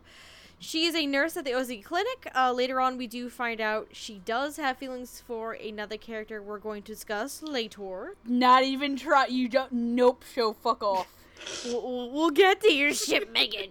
We'll, we'll get to it. Megan, Megan, all these ships are doomed to fail. It doesn't matter. And um, um it kind of just Even the Titanic got halfway across before it went down. Holy shit, that was awful. Yep. Uh, and uh, just kind of just bring this up as well because Megan briefly mentioned it before too. Uh, Ritsuko does get turned into a shiki. However, she is the one who refused to drink blood. She went down like a fucking champ. She went down like a champ. Oh my god. like bitch went down like a fucking champ. Fucking martyr shit. Okay. Uh. Anyway, the individuals who are voicing these characters. Uh, I'm gonna start with Ritsuko. Ritsuko is voiced by Colleen Clinkenbeard, who you've heard in series such as Baccano, Case Closed, and Fullmetal Alchemist. Meanwhile, Masa is voiced by Todd Haberkorn, who has been in series such as Fairy Tail, D. Gray Men, and Ouran High School Host Club. Can I go first? Oh, Roots. never mind. No, I, I was gonna have Roots go first. I'm making things fun and interesting. Roots, can you tell me your thoughts on these performances, please? Masao. That's one way to What start. Masayo a deserved to die. Weasel. Little douche nugget. But um, I, I really like the uh, I like that Todd kind of adds a certain level of slime to him. Yeah. Like he, the character itself, you can kind of. I don't want to say I sympathize with him, but I kind of I kind of see where the fact that he is a little shit comes from. Where basically he was like the only child for like the longest time, and then his his dad, I guess, remarried or something. And then he had a No, little No, bit- no, no. uh, He's, no, he's, he- he's not an only was- child. He has an older brother. Oh right, right, right. And then it's it's his wife. And He has an older brother, aka Robert McCollum. Gotcha, gotcha. Okay, that It's the old man that's actually their dad. right, right, right. Like it, it's kind of the new. The old, they're, the dad makes it through, right? I think the dad. Yes, the dad yeah. does. Yes, the dad, the older brother, and the sister-in-law. It's just him and the and the nephew. Correct. Oh, because they also had a niece. He also had a niece, so I guess she also was one of the ones that made it. No, I, I don't remember there being a It's niece. hard to keep but, track of the um, body count in this show. It's hard to keep track of his characters. That's what the problem is here. Yeah, it, it's one of those things where you know he's an uncle as a teen, and he, he's not old enough to uh, accept the responsibility of being an uncle. Like I, I can kind of see that, but he's a he's just the most punchable shit. and I really like Todd Haberkorn's performance. Now, uh, on the other hand, um, she's really sweet, and I, I really, really enjoy Colleen Clinkenbeard's performance. Especially at the end where she's locked up and she she's turned. Sun's starting to come in. She's just like, you know what? I'm I'm out. I'm not doing this. Fuck all y'all. I'm burning to a crisp. Yeah. She doesn't even burn. She gets staked in the end. True. Yeah. So it means that not only did she, she probably like willingly got staked. By the way, Yes. Yeah. because judging by her face, she she willingly got staked, and so did who she died with. Yes. Hand in hand, but that ain't changing fucking shit, show. We'll get to it, Megan. Calm down. Roots, continue your thoughts, please. Uh, that's basically it. I, I like what both of them added to the performance, and I will pass it on. All right, uh, Alma, can you go next, please? Yes, um, I enjoyed these two a lot for different values of enjoyed. Um, Todd is just so slimy. Masa, Masa is not a tragic figure, but the fact that he gets turned into a Shiki and not other more deserving people, perhaps, is a tragedy in of itself. It's all very ironic. You're not I, mean, I feel like that's sort of the point. It's like, you know, poor Nao, who is the only person in her entire family who rises up, gets nothing, but Masao's got the gene? So unfair. Um, but I, I- Genetics is a hell of a thing. Right? yeah, um, it is. But Todd was just delightful in this. I sometimes forget that Todd actually has a lot of like range and character. In my mind, he he occasionally gets lumped in with like, oh, he's a shonen dude, right? Um, but he's just so wonderful. It's just this slimy little weasel who's clearly not cut out to be a vampire, but I guess he is. Oh well. You're never gonna be good at this, and you're gonna get stabbed by your uh, sister-in-law when you come crawling back home. Whoops. The Whoops. best part is that she fucking took him out. Oh yeah, definitely. Yeah, it was. And she did it by being sneaky. It's like you- Yeah, it was it's like- completely off screen because um Masao was trying to find some place to hide before he accidentally falls asleep. He ends up going home. His sister-in-law is there changing because she's been dealing with all these dead bodies and um and she's been like straight up like super chill about fucking offing people. It's like, yeah. you- you- you- But she she lets him in and she's like, "It's okay, Masao. We're family." And she has this fucking metal she has like pipe a fucking ready. pickaxe. She's ready to go, and it was beautiful. You dumb rube. She doesn't like you. and she has no reason to, by the way, because he is a fucking asshole to her. Yeah. Um, Yeah. yeah. No, but Todd was delightful. He was. He was. He was. He was such. He was such a good little weasel. It's wonderful. I liked it so much. And I really enjoyed Colleen's performance. Um, uh, you know, she was fine up until the end of the show, but once um, Ritsuko gets turned, and she's basically going like, "Oh, you had to eat people to survive. You had to. Fuck your had to." I'm gonna sit here and starve like a good person. Yeah. I gotta, di- I gotta die like gotta a- I'm gonna die like I a good live, person. being a good person. I Scruff is but going to die the same way he lived. Yep. I'm gonna die with my boots on. Starving and with my boots Yes. on. um, no, she was great. I, I like I liked her a lot, especially in that like like that stretch in the last like what five five six episodes something like that. Um, Yeah. yeah, she was great. I liked her a lot. Our Lord and Savior, Colleen Colleen Clinkenbeard. Clinkenbeard. Our Lord and Savior, Ritsuko Kurihiro. Uh, Megan, how do you feel about these two performances? Um, let's let's get. I want to spend a little bit more time on Tanaka, not Tanaka. I'm oh, sorry, whoopsie, Masao then Ritsuko. Ritsuko. Ritsuko is a really great character for this type of show. She is the one that she doesn't know what's going on. When she does become aware of it too, she doesn't change who she is and she does not compromise. That she is a good Yes. fucking person. Like she is selfless to a flaw and that flaw is it well selfless and that selflessness kind of helps take another character out of his selfishness and stuff. And honestly when they find her bot when her body and that character's body were brought out i think that's when i almost started to cry. Uh her being turned actually i think was the most emotional for me.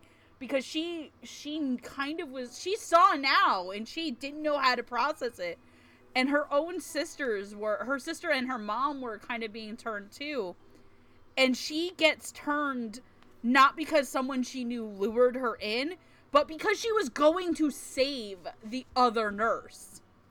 So when she's presented with having to eat her friend her best one of her best friends and her colleague i think the line is i didn't become a nurse not uh, to hurt people. I became a nurse to save people and i think colleen really carried that in her performance um i do wish that the show maybe gave a better indication on how old Nao was um because sometimes it's like is colleen sounding uh a little bit you too mean much Ritsuko? Ritsuko, not Nao. Sorry, Ritsuko. I get a lot of characters confused. There's a lot Um, of characters. Yeah, Ritsuko's age isn't really defined, so I can't say if Colleen sounds too old or too young. But I don't think that really matters in this case because she's captured the spirit of the character so much.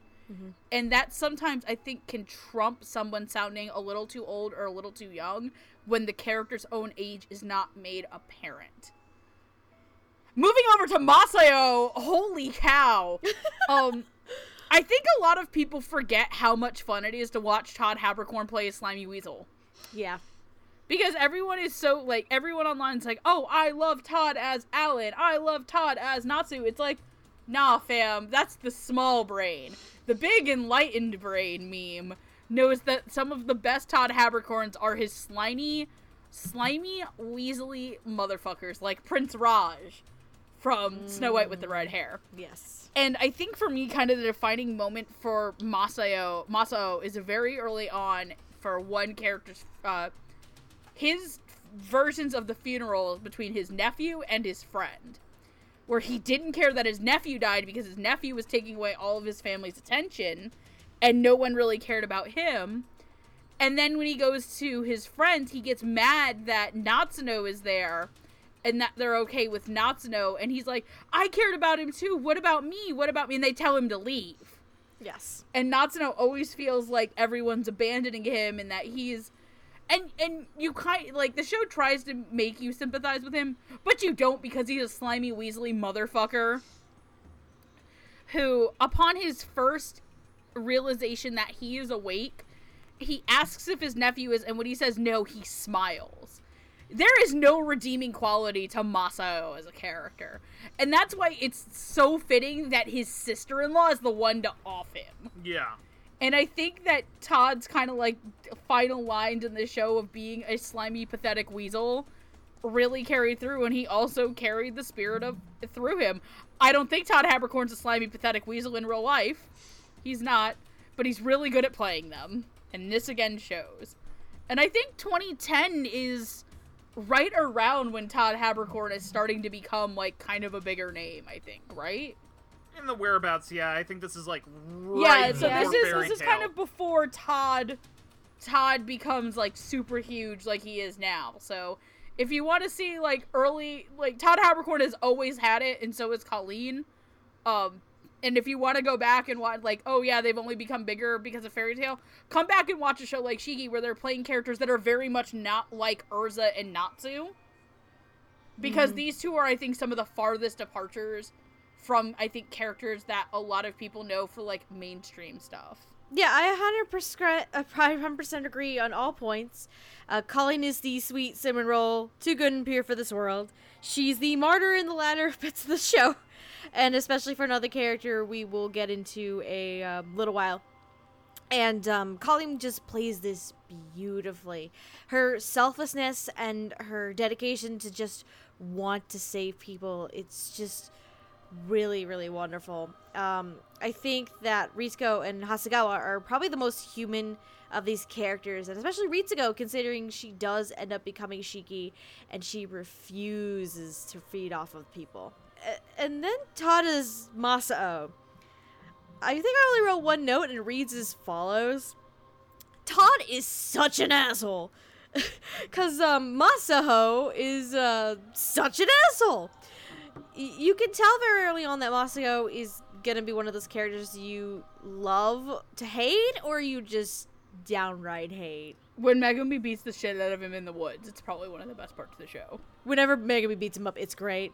Uh, but one of the very early moments where you can tell he's a very troubled child i- and very selfish is um, the flashback to his interaction with his then soon to be sister in law.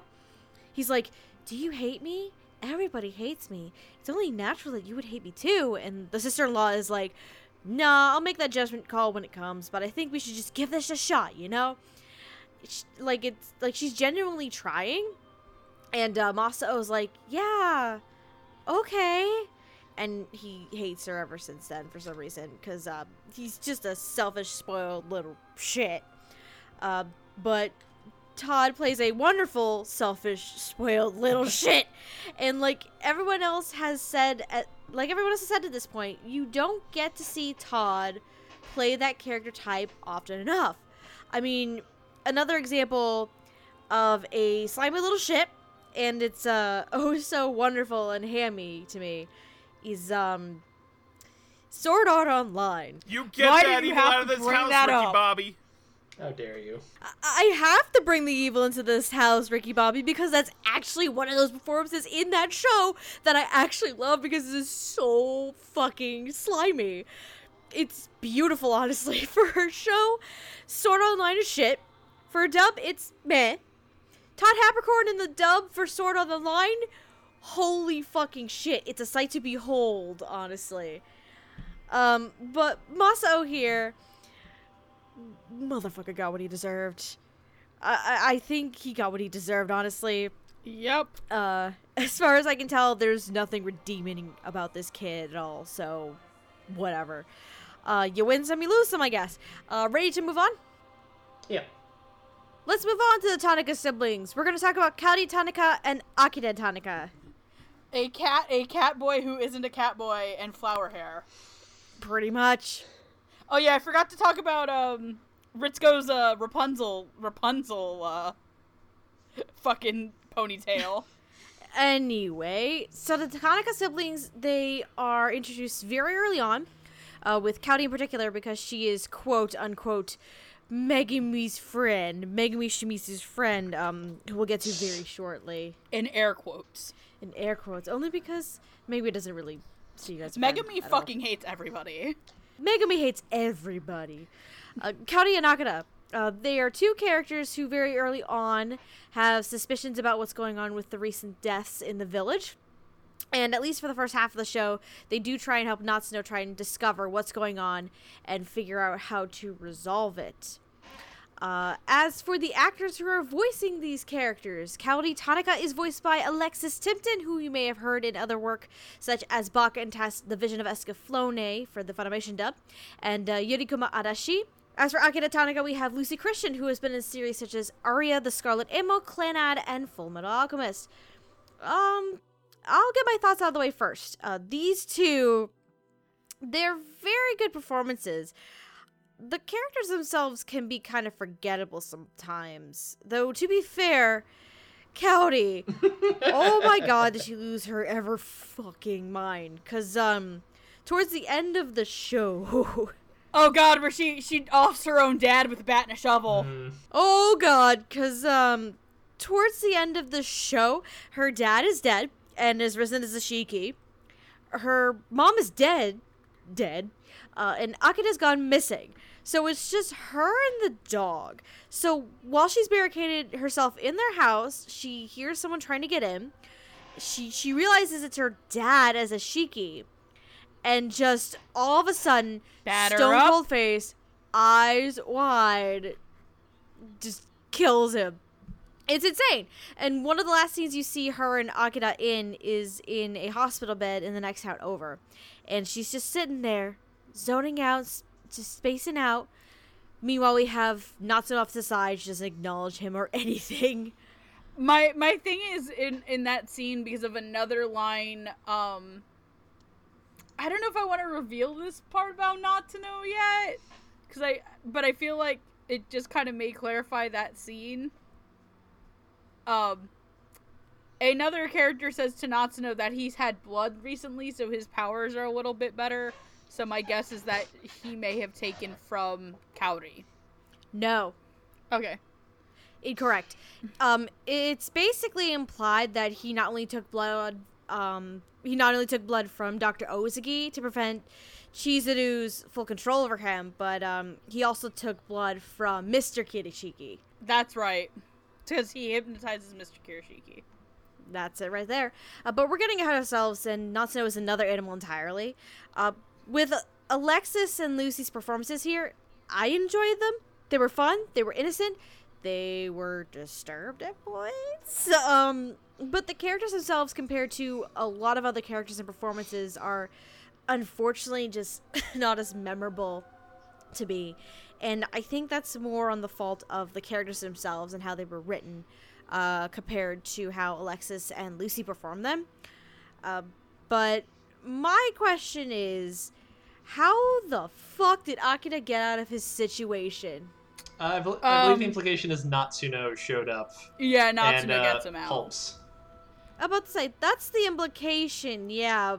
But the problem is It's a um, plot hole because in the in the original series, uh, Akira doesn't get out. Aha! That explains a lot of things then.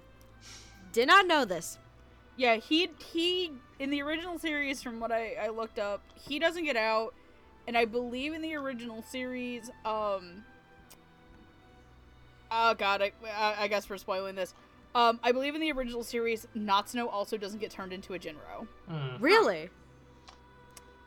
Uh, I'm gonna I'm gonna double check this. It's um Well, we'll talk about more n- about Not Snow later, and you can bring it back up then. But yeah, for me, um, I love the performances from Alexis and Lucy. The problem is, is the characters won't weren't memorable compared to some of the others. Um, Amon, how do you feel about Alexis and Lucy as the Uh, Tonica I siblings? share your feelings. They are not as standout as a lot of the other characters we've been talking about. I think in part because they they show up a little bit less. Um, I think just because they're a little younger, they don't have as much rich inner life as like some of the adults do. Um, because Kaori is not a bitter, you know, not a just a walking personification of bitterness like Megami.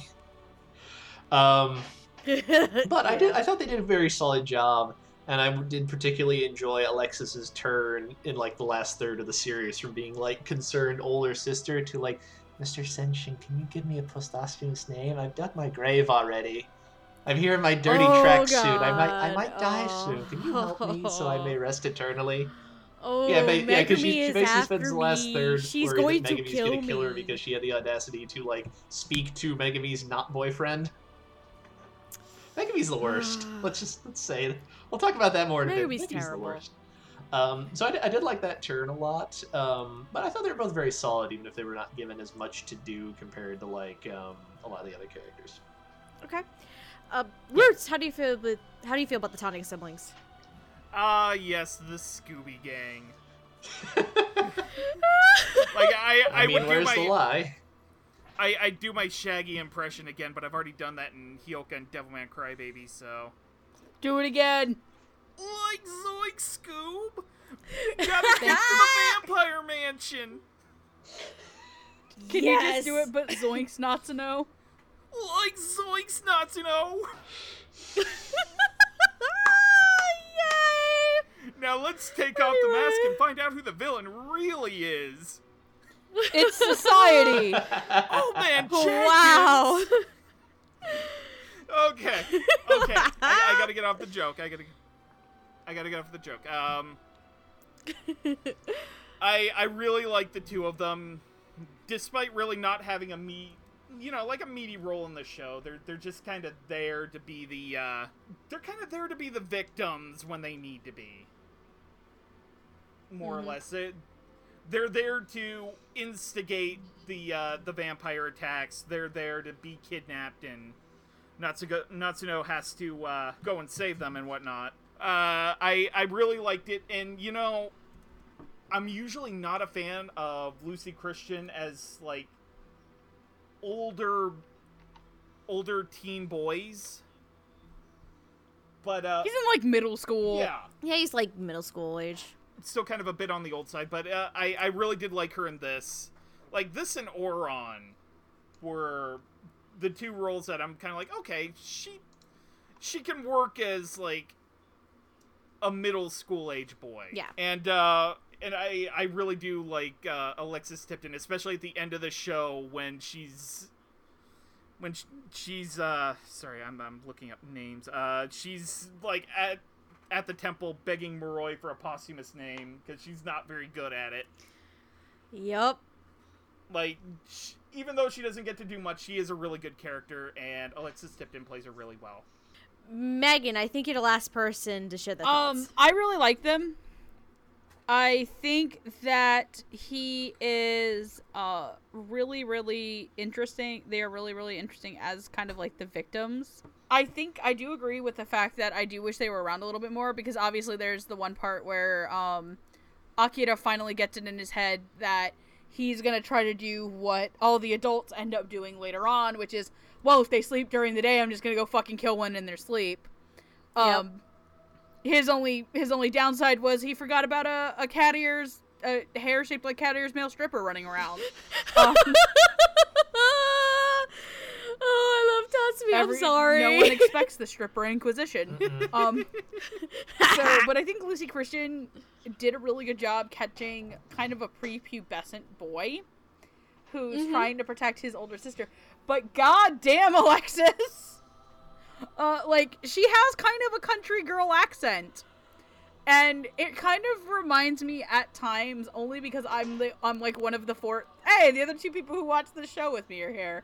Um it sometimes kind of reminds me of uh, Midare Toshiro from Touken Ranbu a little bit in her um, mannerisms. Mm. Hmm. That's the one character that it kind of reminds me of, except for uh, uh, Midare is a guy, though they make no attempts to give her a male sounding voice at all because he looks like a little girl.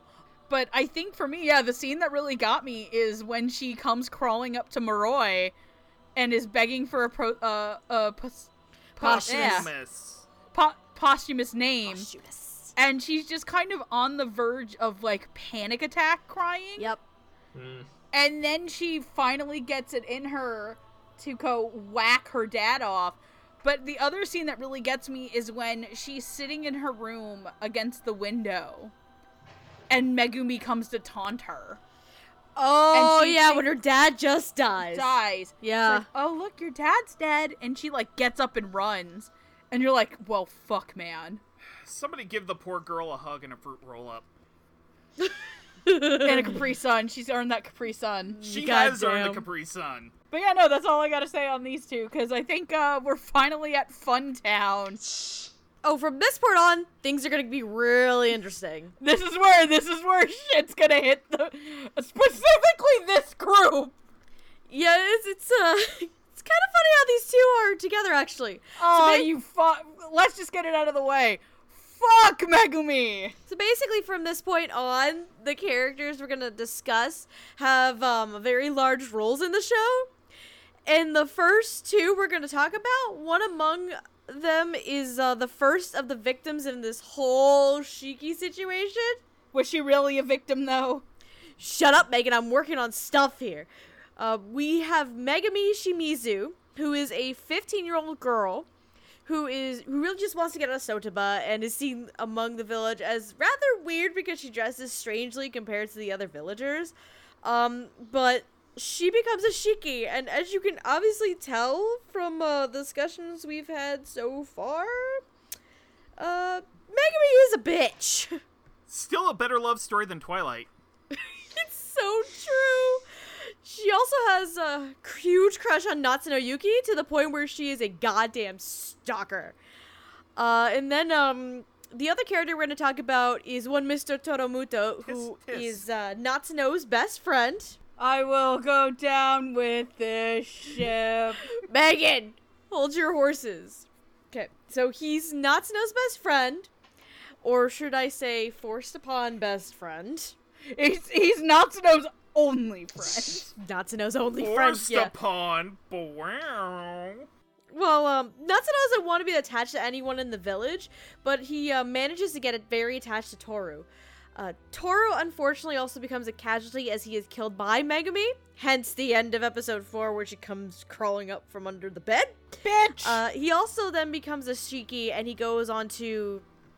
And, um. And we may as well say this because it does involve him. He ends up killing Natsuno halfway through the show.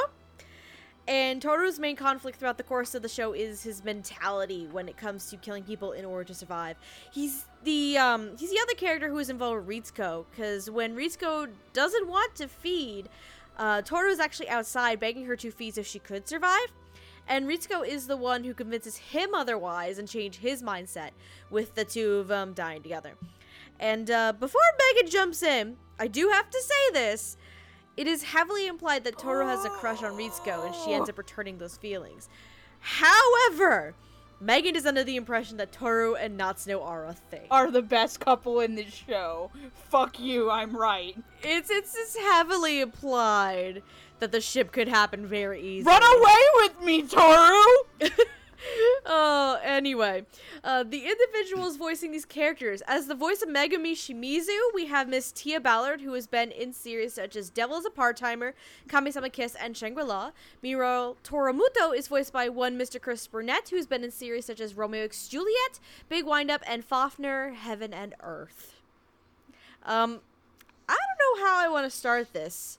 Uh, I, I do know I want to go last because uh, one of these characters. Uh, You have a history. I have a history. One of Can these. Can I go um, first? go first. Yay! Man, no matter how hard you try, show, I am not shipping Toru Ritsuko. No matter how you try. I was so upset when Toru got killed by Meg.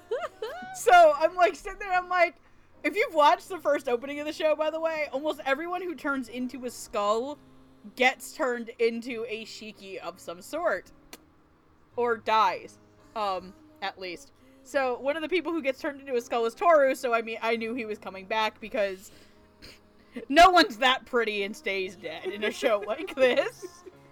Um, You're not wrong. fuck you, show, for using my ship against me.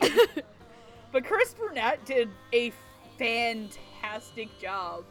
And you sometimes, like, you don't remember that this guy is such a good voice actor because you're just used to seeing him at GameStop trying to hork your games. Hawk your games. By the way, I'm very, that. very fully convinced that we actually did see him at Funimation in the hallway. Seriously? Yeah, I think I saw him when we were in there. Oh. I don't remember. Hmm. Because I'm the only one who saw him. That means I'm either high and I don't do marijuana, or I'm crazy. That's debatable. Or he's a vampire. Have we Or looked into that possibility? well, I don't know. He doesn't. Wait. Wait. Anyway.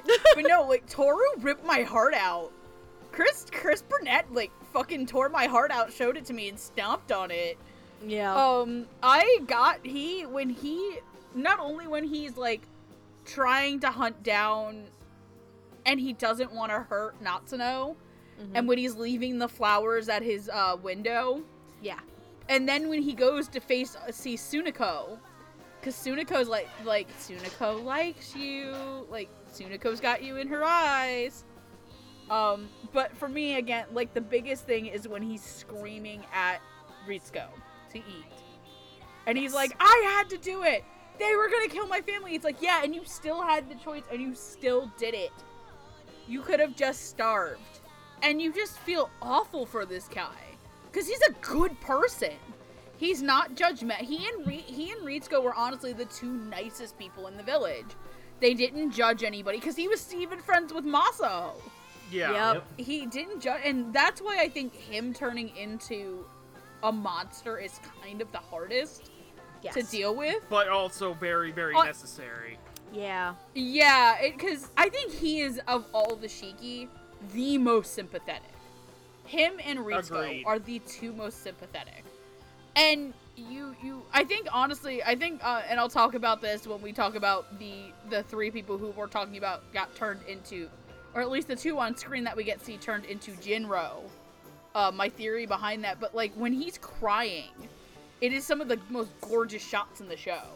Mm. And you just and i think for me the the scene that really gets me in the show with him is when he bites natsuno for the first time at Yes. the temple at this little like shrine. And you hear him say oh yeah you see that bug? He's just always there. He's always a constant. And i think that's what describes toru is he was the constant in natsuno's life and for the other mm-hmm. teens in the village. And then the seeing the constant get broken down to kind of a shell of his self and his morals is just disturbingly heartbreaking and chris burnett nails that spirit. So does tia ballard being a massive motherfucking bitch. I liked it a lot. I thought she was a obnoxious whiny teenager down to a t she was a whiny little bratty bitch who thought she was better than everybody else and was going to use that to get out of her her shitty life when she didn't have a shitty life. And then she still kept being a shitty little snot even when she was given immense power. Which is why when she gets to go to the first annual tractor pull, Welcome, ladies and gentlemen, to the first annual Sotoba Tractor Pull. Oh god. the only thing that would have made it better is if one of the tractors was driven by her dad. Um On the red corner, the Wheat Chopper Omatic. On the blue corner, Megumi Shimizu. Jesus. Jesus Who will Christ. win? who would win? One bitchy girl, one tractory boy. Anyway. But I thought she was great, and it, it, it kind of, if that was the first, like, I didn't have any real problems with it. I, I liked it a ton, and I know that some people here have a history, but I think that she nailed it, and she nailed being an annoying little bitch. And that's what Megumi is an annoying little bitch. And no matter what the show would do, I will not sympathize with her because she keeps being an undercut bully. Like, mm-hmm. she jumps at the fact that she's gonna kill Toru because he. She's jealous of a relationship she doesn't have because Natsuno fucking can't stand her. Yep. And then when she think, uh, and then uh, Tatsumi uses it against her, because this is how to kind of explain how good Tatsumi is, despite looking like the dumbest looking character in the show. Uh, when Tatsumi uses that against her to get her to kill, uh, the mom, the dad, the the uh, the uh, You mean Cowdy's dad? yeah, Cody's dad. And I find it this that she's a really big hypocrite too, because she wouldn't take out her own family, but yeah, she's like, haha, you all took out your families. But anyway, I liked them. I liked them both a lot. Go. I mean, just to, to throw this out there, her justification for not killing her family is she didn't want them on the other side with her. Yeah, she's like, oh, I don't want them on the other side with me. I hate them. It's like you're Yeah. a bitch. You're being a hypocritical little bitch. Uh, Roots, how do you feel about Tia and Chris's First of all. I'm sorry. I was gonna make that tractor pull joke in my segment. I kinda. in any case, uh, I'm gonna start with Toru because I I really like the character and his performance. Uh, he starts out the show kind of as like the dude bro friend, always insightful, always has advice to give, and then he turns and then he just he doesn't want to go through attacking Natsume. Like several times he's given the opportunity to attack him and he chooses not to until the very last moment when uh, Megumi was about to. And then there's the speech at the end between him and Ritsuko that I, I just really like. I do have to say this, as much as I don't like the character of Megumi, there was one moment of Tia Ballard's performance that act- that actually gave me chills. Okay, what was it? And that was when uh, when she was in Toru's room taunting uh, Of course we're talking about this. of course. she's, she's just standing there and she's just like she's just pouting oh you'll spend time with this guy but you won't spend any with me just like just that just that ending line right there before she bites toru in the neck like that was just one of the it was one of the most menacing things i heard in the dub until damn you old man damn you old man yes. like you could just Yeah, no, that's this. Her crawling out from under the bed is what made me call Lilac and yell at her. Yep. Like She, she straight up called me. She was like, I hate you. One thing horror dubs have a lot of problems with is conveying menace. Mm. Conveying, oh, I don't want to I don't want to just kill you. I want to make this hurt. I want to make this bleed. And I think Tia Ballard Yeah. did a really good job with that, particularly taunting Natsuno with eating Toru. Onbon? Um, yeah, these two are really good. I think, as we've made clear, Megumi's awful.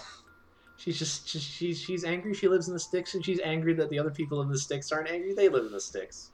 It's very bad. Um, but Tia's like pitch perfect as this. She is exactly the she gives exactly the right performance for Megumi. Where like you can kind of you can kind of understand where she's coming from, but she's just so consistently unpleasant about everything. Up to the point it's like Megumi, you're about to die. Stop yelling about how you don't understand why they don't hate living in the sticks. You're not helping yourself. Give it a rest. Well, she was gonna fucking die Drop it. anyway, so. I know, and I just find it hilarious that, like, right up to the end, you're just complaining about how you live in the middle of nowhere. Okay. Alright, you're terrible. Have fun at the tractor pull. Uh, but no, she was she was really good. I thought she was she she nailed the like kind of petulant teenagerness, but she when you know they needed to pull out the menace, she could pull out the menace. Um, and you know I thought she did a very good job feeling like one of the very like credible townspeople who gets turned into a scary monster. Uh, I liked her a lot, and um, Chris Burnett was also wonderful as Toru. Uh, Toru. I'm not sure Toru is the most tortured of the Shiki, but he's the most like open about it the most often and you can just feel Chris Burnett's just anguish. Like I don't want to be a monster that eats people, but I feel like I have no choice but to be a monster that eats people. I'm not happy here. Why couldn't I have stayed dead? At least I wouldn't be doing this. yeah. Uh, and I thought I thought he just he did a wonderful job of bringing that forward for the character, and just making you feel you know he like he does plenty of bad stuff as a Shiki, but I feel like of the Shiki you you feel some of the most for him, and what he just feels like is is like this position he is stuck in where he has so limited options. Uh, you know to the point where it's like, well, I'd rather, I'd rather, I, you know, I'd rather I be the one to kill Natsuno than this this lady, but I'm, I'm, I'm not happy about this. I'm just gonna leave flowers on his grave until the day I die. Oh, sad. little, imagine a little teardrop going down my face. Poor guy. or bubbles of tears. I mean, yeah, that's That's a thing apparently. When they cry, it's bubbles of tears. everyone. Need, every See, vampire show needs a weird tears, artistic are flourish. Badass. Blood tears. Dear God. Ugh. Blood Tears is the name of my metal band. oh, are you good? Yes. Okay, I guess it leaves me. Oh boy. Um, I'm gonna start with Toru first. Chris Burnett. Oh, oh boy, uh, such a trooper. Uh, Chris Burnett in the beginning is very unsuspecting. Nice guy, wants to be your friend, popular guy. Um, he gets killed, and then when you see him again interacting with Natsuno, holy shit. Crying noises. No, no, no, no, no, no. It's not that. When um when he's chasing Natsuno in the woods, and the exact note I wrote for this, um, Chris Burnett is in such pain attacking his over attacking his friend. Those noises, man. There were points where it seemed like some of the noises that were coming from Toru were so primal. It was very terrifying, and you can tell that it hurt. That it hurt so much for Toru to attack his best friend, and it's like, ugh. Basically, like everyone else is saying, this is the character among the Shiki that you may feel the most sympathy for, and there's also his, his, his inner turmoil, um, the fact that he has to kill people to survive, or his family would be attacked if he didn't do it. He was told. So there's a lot of interesting complexity with Toru's character, and Chris Burnett just plays it so, so wonderfully. As for Tia Ballard as Megumi, I feel like it's story time. Gather round. So, um, when I watched this show a few years ago, I mentioned that Shiki was a show where I began to pick up on voice acting performances and certain actors. This show was actually my introduction to Tia Ballard as a voice actress, but not in the most positive light. Uh, because I thought the performance was god awful. It was obnoxious, it was grating, it was just bad. For me, it was one of the worst performances from the entire dub. Luckily, I've learned my fucking lesson since then. Yay! Because, um, for the longest time after seeing Shiki, I was so hesitant in seeing Tia Ballard in major leading roles. With, um, several performances she's had since then, not only did my opinion of Tia as an actress do a complete 180, um, but going back into Shiki, I actually love this performance now. It was less grating and obnoxious than how I felt the first time I watched it, but also, again, ladies and gentlemen, I learned my fucking lesson. Uh, it's more of the character, not Tia. That's the problem with it. It's the character of Megumi who's um obnoxious and a bitch and is just so selfish and wants to get out of here. And Tia is just really good at portraying that. Yeah. Honestly, I'm an idiot. Uh, I'm sorry, Tia, for ever doubting you. I'm sorry, but Megumi's a bitch. You, you, you, uh, you, you voiced a very wonderful bitch. Like it's great for um, not from not only her selfish desires to her obsession over Natsuno. Her obsession over Natsuno. Oh boy, that was that was a fun time as well to see her portray. And um, like you were saying, Roots, when she appears in the Muto home and attacks Toru, and she's basically tormenting Natsuno as he's there, like, you spend all this time with him, but you never made time for me. Ooh, it's so creepy.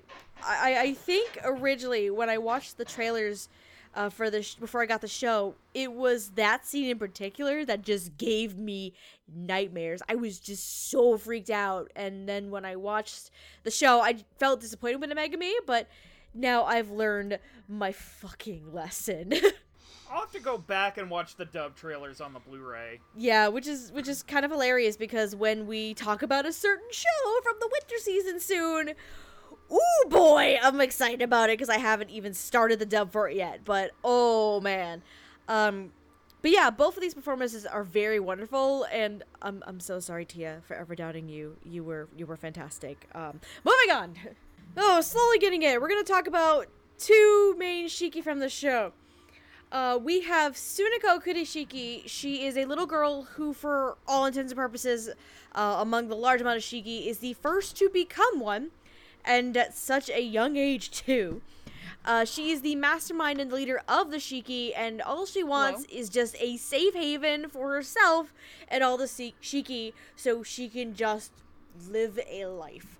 And then we have one of my favorite characters in the show. Uh, this motherfucker named Tatsumi. Uh, Tatsumi is a Shiki, specifically a Jinro, a subset of Shiki, who are vampires that are capable of passing off as humans. Uh, so they're okay in the sunlight, they can eat even human food to survive, and um, they also have enhanced abilities such as strength and senses. That you need to drink blood in order to do. Correct. Uh, Tatsumi serves Sunako and the Kirishiki family, and he is the wrangler of the newborn Shiki and helps to take care of them. Uh, it, it's actually kind of funny because the person who voices Tatsumi is um, this character is actually where I noticed this actor Uh, but but before we get to that, to start off with, uh, Sunako Kirishiki is voiced by Cherami Leigh, who has been in series such as Fairy Tail, the Viz Media dub of Sailor Moon, and Holic. And as for Tatsumi, we have a Mr. Ian Sinclair, who has been in series such as Baccano, One Piece, and Sengoku Basara. Uh, hey, Amon, uh, why don't we start with you? How do you feel about Cherami and Ian's performances here? Uh, I thought they both did a wonderful job. Um, I like Cherami a lot. I think she had one of the harder roles in the show because uh, she's she's present throughout most of it, and then you know towards the back half you start getting a lot more of like what exactly is Sino- Sinoko's deal? Sunoco, it's a gas company. That's a gas gas station. station. Apparently. Sanako. You start getting a better Sunico. sense of what her deal is. And, you know, prior to that, Cherami's been doing kind of, you know, the creepy little girl voice, and it's been really effective. But after that, you start getting a lot more of, like, her humanity, if you will. mm-hmm. Um, and I thought she, she just brought the she just brought that to the role so well. Uh, you know, it's it's it's not often you get to play a character who starts off being like kind of creepy and menacing and ends just like bawling her eyes out all the time, because she might actually die this time, and she's Yeah. not sure she can deal with that. Like you know, uh, you know, like you know, you know. Especially in the end, she's like in the church asking, like, "Why did you just forsake me? I didn't want this to happen. I didn't choose this. Why did you abandon me, God?" And it's like it breaks, Dad, it breaks your Dad, it just it breaks your heart a little. Dad? Dad. Uh, it's just you know it, it's rough, but she did a wonderful job. And uh, Ian, Ian's a delight. Um, he he he gets to. He's just a blast. Like Tatsumi doesn't give any fucks. He knows what he's doing. Yeah. He's just going around beating people up, fighting people, killing people, whatever. And he's like, "Hey, guy." Walking around with the Doberman, helping helping them with the in, Doberman. in increasingly ridiculous Yes. costumes. And he's just like, "Hey, guys, what's happening? You're gonna die." What's up, Um, man? he's just wonderful throughout. Like he's he's a blast. He might be he might be my pick for like the most fun performance in the whole show, just because he's clearly having such a ball throughout the entire thing. He's just he's a delight whenever he's on screen. I'm gonna go next because I'm gonna completely fucking agree with you on Ian as Tatsumi. He probably had the most goddamn ta- fun in the goddamn booth with this character. Uh, cause Tatsumi has these two different personas to him. Uh, he has this outward persona who, uh, hey guys. hey guys, how's it going? It's nice to meet you. Uh, can we come visit sometime? And then you have his true nature and persona, and the man is fucking terrifying if you cross him the wrong way. Like if you disobey him, you're in fucking trouble, man. And and Ian plays that so so well, and it's actually really interesting because um, and this is actually the first time I'm gonna be getting to say this too. I watched some of the commentaries for Shiki, and one of them was episode 18, and it had um, Mike McFarland, Tatum, Lydia Mackay, and Ian. And one of the things Mike had mentioned was the Seiyu actually had to play a similar performance to Ian, where uh, he was this lighthearted fool, but also had to be menacing at points and use these different uh, inflections and tones, and it was just really interesting. And um, Ian actually said that this is one of the first times he got to play this type of character. Uh, again, Ian was one of those alongside Tia, and one other we're going to get to very soon, where I just straight up wanted to know more about this actor. Uh, as for Cherami, she plays a very good creepy little girl. Uh, like Amma was saying, she has the um she can be sympathetic and you get an idea on her background and story later on and there are points where you feel sorry for her but there are also points where this has gone on long enough and she's basically just resigned herself to the fact that she should just die and um but she's convinced otherwise by our next character that we'll discuss but um but yeah Cherami oh god Cherami there are points where i want to hug this little girl but there are also points where it's like I want to kill you. Uh, it's a hard decision. Like, how should I feel about this? But um, I really enjoyed Cherry's performance as Sunako as well. Um, Megan, how do you feel about these performances? Uh, first of all, I would like to say really quickly that um, as of my Twitter, apparently Ian just snuck up on Damon Mills and said that he now swears like a real Texan. Ian, if you could tell me what swearing like a real Texan is, I'd be really happy. Um, Oh no. uh, no, but let's. Uh, Tatsumi was weird. Like it was so hard to take that character seriously at times. Like I'm sorry, he is one of the worst. Des- his character design is fucking stupid. Like he dresses in like outfits that look like a 1990s New York fashion show, and his hair Yeah. is shaped into like cat ears. But motherfucker would shank you so fast for falling out of line that it is creepy. And I'll agree that I don't think I remember Ian playing a lot of characters like this. Uh, like even in Baccano, Dallas Dallas Genoard's kind of a slimy little shitball who can't do anything right. And then most of the other times, I'm used to Ian being very, very much the hero. Pervy heroes, but heroes. Um, Yes. and then he's also that one sword that didn't get to sing this week with Chris Sabat, but I I'll be okay. Uh, but just put the fucking subtitles up for the dialogue, you assholes. Uh, but God, like, if this was the first time I'd ever seen Ian Sinclair, I'd be like, oh my God, this guy's an awesome new actor. Like, please cast him in more things, and then they did. So, yay, yay, Mike McFarland for being a smart cookie. Uh, and Cherami, by this point, Cherami had been in a couple of things, I would think. Um, Yeah, I um I think by this point Soul Eater was already released. Yeah, that was yeah, like Soul Eater's Soul, 2010, I want to say. Yeah. The, Yeah. the dub. yeah, Soul Eater's a- yeah, Soul Eater's out. So she is a big name, and I think Fairy Tail is also out. I this think so. I think around then. Yeah, it would have. Because Shiki I think was this was um, like 2012. Shiki um the home video release for Shiki was about summer of 2012, I think. Yeah, so like Fairy Tail and stuff is out, and like just to, to kind of give you the, the the scale of things, in Fairy Tail, Cherami is the lead, arguably. Yes. Not that Fairy Tail does a good job of you know treating Lucy like she's a competent human. No, no, got to make Natsu look better. Ian is at the episode one mook. Let, let's just go there. And now they're in a completely different animal, and Ian is a terrifying, this like very oddly designed, terrifying little, um, yes, like strategic yes man, army sergeant to the Shiki, and Cherami is this little girl Shiki who is the mother, this mother, and I think they even say it's like, oh, so Sunako's the daughter. No, Sunako's the mom. Yeah. um where she's like she she kind of wants you to pity her. And she's like i had no choice. I had to to eat. My everyone gave up on me and they left me and i only did what i had to do to survive. And you feel sympathetic for her getting turned into a shiki because it's obviously kind of a very dubious intent Mm-hmm. moment and there is potential allegory in there Mhm.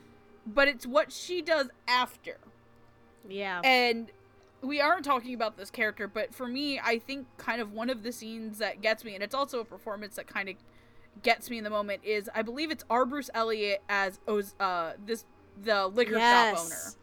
Yeah, Where I, I he catches putting her him in in, but mm-hmm. where he catches her in the church, and he has very much gone full lyn- like full lynch mob. And you completely disagree with his actions because he will kill anybody who's even hypnotized. But he gives this speech to Sunako. Mm-hmm. And I think it kind of really exemplifies where I stand on Sunako, where it's listen here, basically, listen here, you little bitch. You just can't keep waltzing into places and expect things to change and bend for you. And she's still crying and screaming to get out, and she gets out and he doesn't. He dies. right. But I think the I think the uh, line is in this village we honor tradition. The young don't die before the old. You just can't come in here and change the status quo. And I feel like that's what Cherami Leigh does. She does kind of change the status quo and what I would have thought of this character, and her performance is very much mature and very much naive and very much sympathetic child. But at the same time, I don't know if I can 100% get behind her and her quest because she ruined a lot of lives out of her own selfish desire. And I feel like if they would have just been like, hey guys, we're a bunch of vampires, obviously they could have ended with her getting killed. But there were obviously some people who would have taken sympathy on her.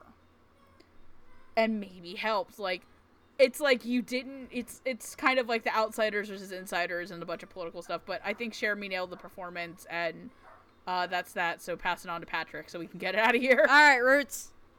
All right, so it's really interesting that I'm I'm in here recording this episode like a month after recording Devilman Crybaby, because this is uh this is Cherami in two acts.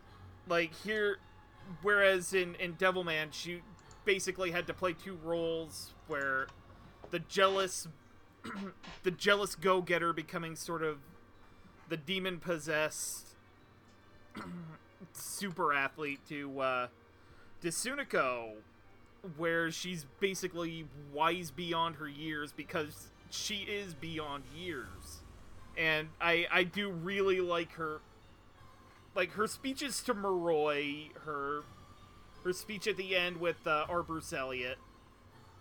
Like that was that was really really good stuff. I have to give props to the screenwriters for that too because that could have been, you know, dense, heavy, and and it, it just kind of flowed naturally. Uh, as for Tatsumi, like I, I really like the duality of the character where it's just, "Hi, friend," and "I'll cut you, friend. I'll, I'll, I'll cut you." Uh, See, I'll cut you, see this knife? See this knife? cut you I- down. I- Yeah. I'm gonna cut you. I'm Gonna cut you. Oh, it's great. Yeah, I I really liked it, and um, I can't think of any real standout moment with him though, because it's It's hard because there's so many fun. One fun of my moments. favorite standout moments, I will say though, is in the very final confrontation he has with Natsuno in the hole in the ground. oh Oh yeah, yeah. And uh, he's like, you know, why are you doing this? We gave you a new life, and Natsuno's just back. did I uh, want it? Basically, I know it's like I've been dead for weeks. And then just uh, like, and he whips out the dynamite, and his But by the way, where the fuck like did this dull- kid get dynamite? No, his reaction is fucking dull surprise. no, I, my favorite moments with uh, Tatsumi is the episode with um. We didn't get to cover her, but I did consider her um Ikumi. Ikumi, the uh, crazy spiritualist woman. Yeah. Oh yeah, that AKA lady Linda was Young. the best. Yeah, aka, uh, AKA Lily Young. Ikumi did And- nothing wrong. Ikumi, uh, Ikumi's at Kanemasa pounding on the door like, let me in, I'm gonna prove your Okiagari. And from the corner, you see Tatsumi peeking out, like, excuse me, something on. And she goes after him and attack, and he's just like screaming like a child, like, ah! Yeah, he Oh, screams like a little God. baby. Uh, it's great. I love that. It, it's just like, ah! It's one, it's one of my favorites from It's like up there with It's- Patrick Seitz' old lady voice for me. Oh, it's great.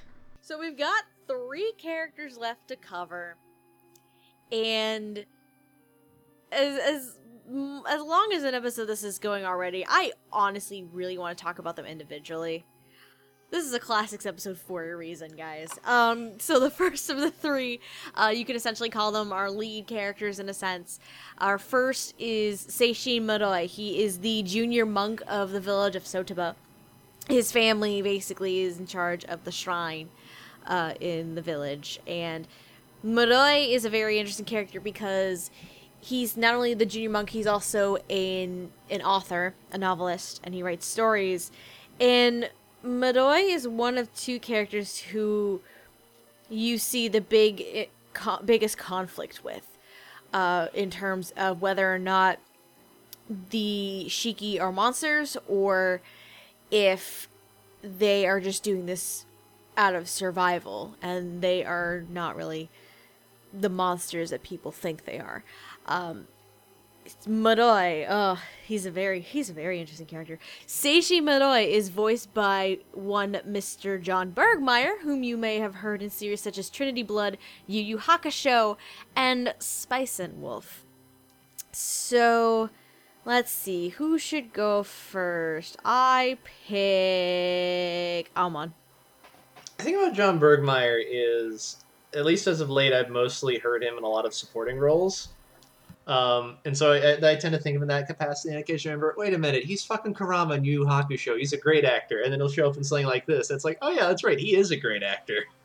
Uh, he's he's wonderful in this. Um, Say, I think, like as you alluded to, Seishin's really complicated. Uh, he has a lot of conflicting feelings um, that you know he, he has to work out as the show progresses. Mhm. And he has probably one of the more interesting arcs that any of the characters have in this story. And this feels like the kind of role that's very easy to. Yeah, not, not like fail completely, but just like not quite stick the landing on. Yeah. And I thought John did a fantastic job at it. Like, this is not an easy role, and I think he brought his all to this. And he got you just got this deep sense of Seishin's just, you know, how conflicted he feels about this. It's like, you know, my, my friends, you know, I can see what a problem these Shiki are and how they're affecting my friends and my family, but I feel empathetic towards them and their plight, and I just don't know what to do. And it's just really it's just really great. Like he he brings his all to this role.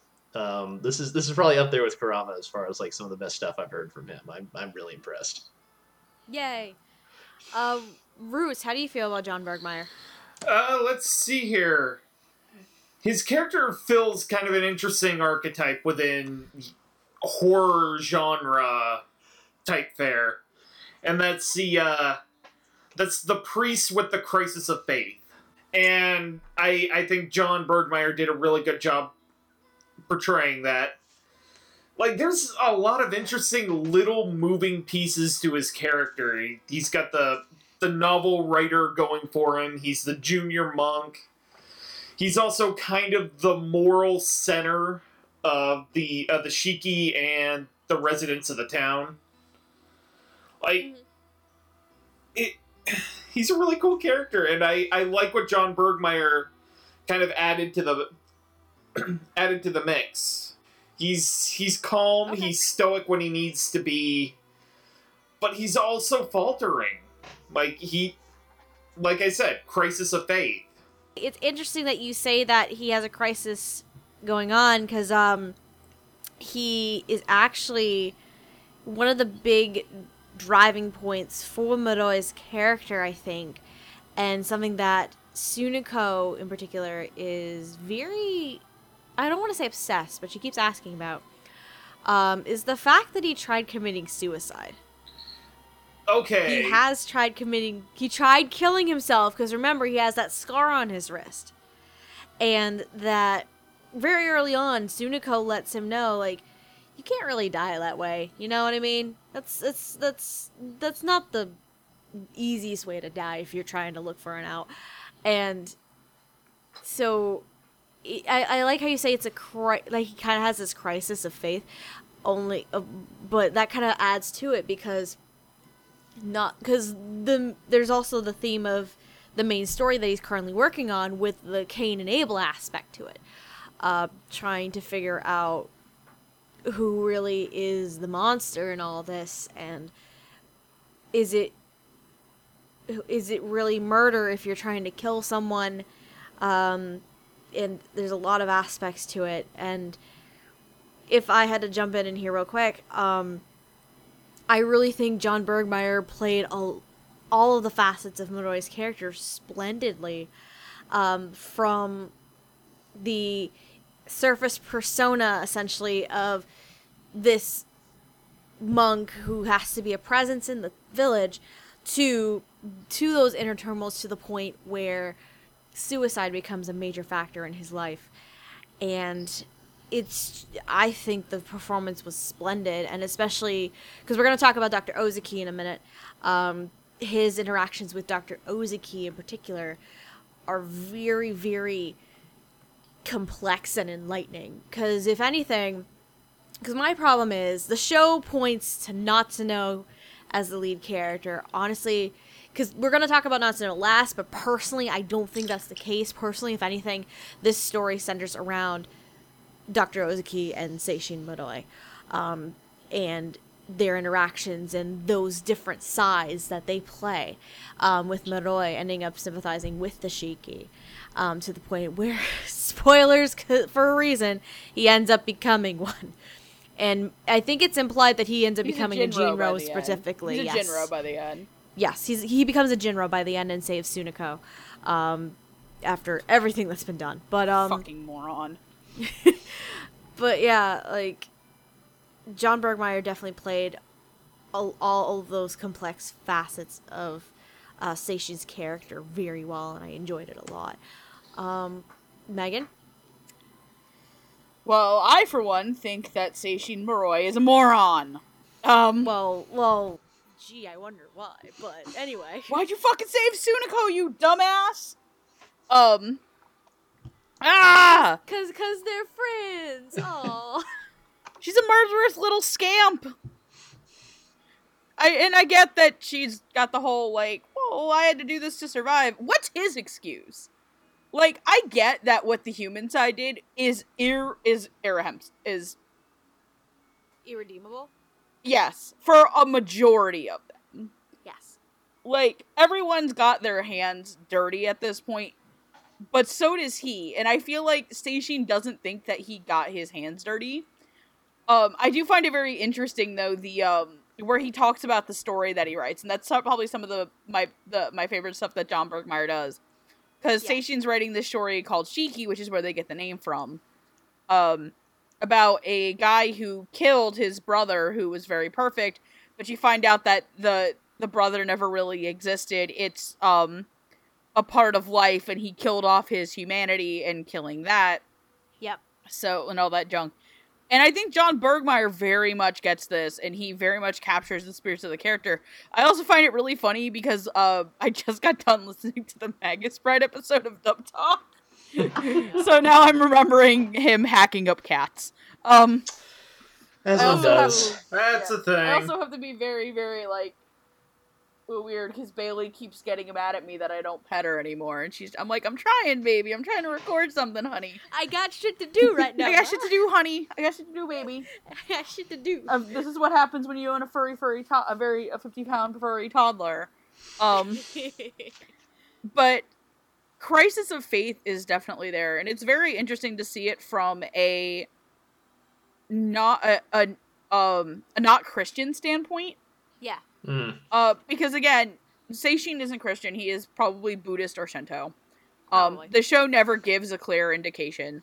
Uh, but I also find it very much that the family of the re- very religious family willingly give themselves to the Shiki. Because remember, his father also invites them in. That is right. His dad did. Uh, his dad also invites them in, and very much Moroi does that. And I think that one of the things that really is very strange is that he kills himself thinking that he can't escape destiny. He can't escape his his place in the cycle and fate. And yet by the end he is one of the people who has to violently who violently escapes his cycle he gets out of the town and he gets out taking Sunako with him, which for better or for worse means that next time Sunako probably tries this shit, he's gonna be her Tatsumi. And Mm. he's I think that John Burgmeier really plays that balance, especially when he's gotta protect her. Yeah. When he's gotta protect Sunako. And then he he kills I think he only kills like one person in the entire show. Pretty much, yeah. And Yeah. he Even kills them by accident. Right. I I really I I don't know how to feel about this character because I think he's an idiot for saving Sunako because I don't think after all that she's done, while Sunako is sympathetic, I don't think she should have gotten out of there alive. But John like John Burgmeier, like God, he's such a really good actor, and it's a shame that we don't see him in a lot more lead roles. Yeah. I mean, I think in this is a, a show I missed, like I said when it first came out as a dub uh, back in 2010, because then I was really amazed when John Burgmeier showed up as like a big character in Noragami, and I was like, holy shit! And this reminds me a lot of Ebisu, To an extent, yeah. It actually does. but it's like if Ebisu got more focus in this show. um. yeah. So I mean, I'm not gonna fault it. I I wish I could just sit and we could just sit and just do a podcast on like the main three characters and their roles in the story, but we don't want to be here for forever, so I think I'm good. Okay. Any other thoughts on um, John Burgmeier as Seishin before we move on? Uh, I liked. I really liked his speech at the end, where he's kind of talking about how like, no Sunako, you know, like if God does not give an answer to anybody, no matter how good or bad you are, then don't you really shouldn't concern yourself with it. Just because he puts he gives the right tone for somebody who clearly religion used to be a very big deal for them, and it no longer works for them. And I can't I can't Yeah. quite describe what that quality is, but he just he gives it just the right whatever that is. And I was really Yeah. impressed by it. I, I I can agree with that. Any And other I- and I also do appreciate that it's him who narrates the end cards every episode. Mm, Yes. Yeah. Yes. He does do our episode previews, Because all of them. Because not only are they kind of flowery and all in all kind of eerily pleasant, but um, they I they I- also kind of show his inner turmoil too. Right. And I don't know if I just missed it, but I do kind of appreciate that they leave the reasonings behind him attempting suicide as ambiguous. I think uh, the show kind of gives the reason that uh, Seishin does it is so that he can escape his fate, so that he wouldn't be head monk. Mm. But Yeah. then again, Sunako kind of says, um, I think she says it through her writings on the manuscript. Um, you can't have a murderer if they don't have a reason to kill, Yes. just like you can't kill yourself without having a reason to die. Mm. exactly. Mm. But I do. There is there is no murder without intent. That's the, that's the that's the phrase I think. I Which is weird with all the senseless killings that happen later on. right. Oh boy. But I, I do appreciate the fact that they kind of left that ambiguous. It, it's an important Yeah, part of the was pretty character, but I, I'm glad they left it kind of up to interpretation. So now to get to my absolute favorite character of this entire goddamn show. Uh, we're gonna talk about Dr. Toshio Ozaki. He is the resident doctor uh, who runs a clinic in Sotoba Village. He similar, I guess you could say, to Seishin. Um, Dr. Ozaki comes from a prestigious family where his dad was the um, head doctor of the clinic and was in Sotoba.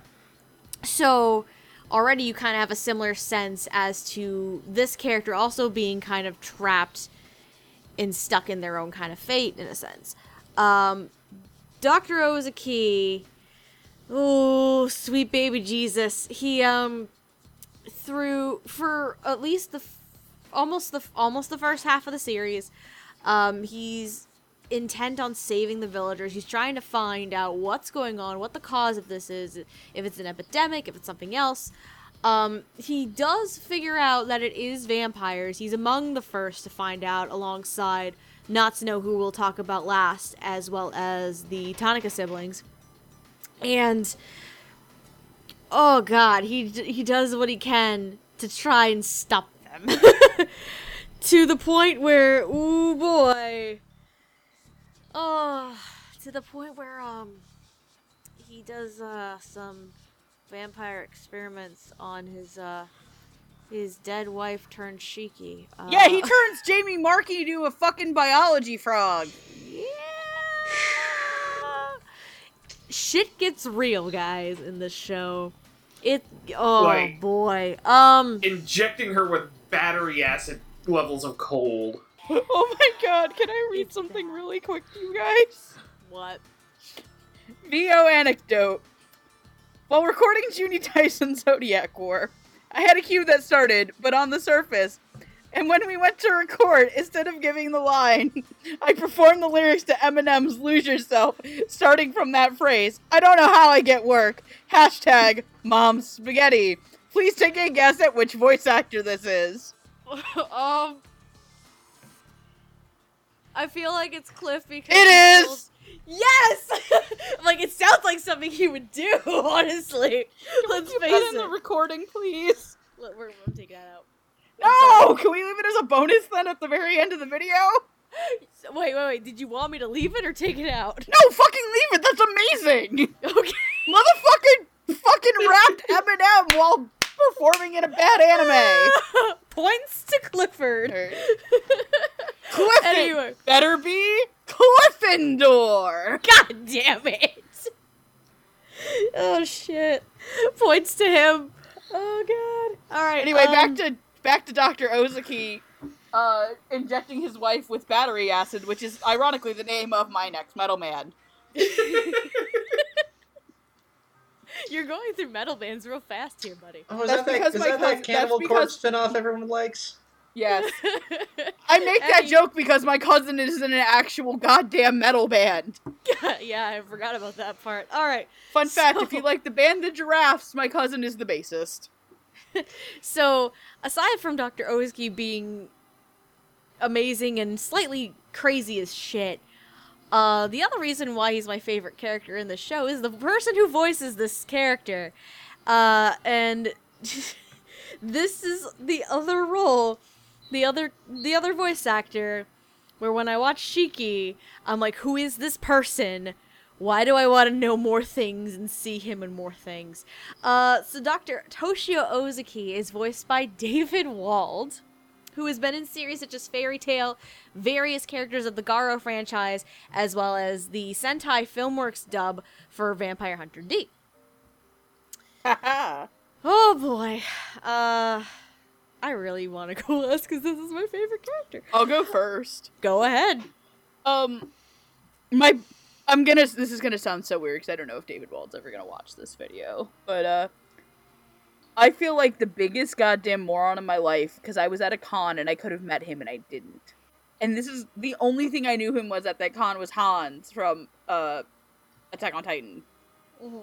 So if I ever get to meet him again, I am so sorry that I missed meeting you because you are honest to God one of my favorite people to talk about on this show because I don't think I've never not enjoyed him being in a show. Yeah.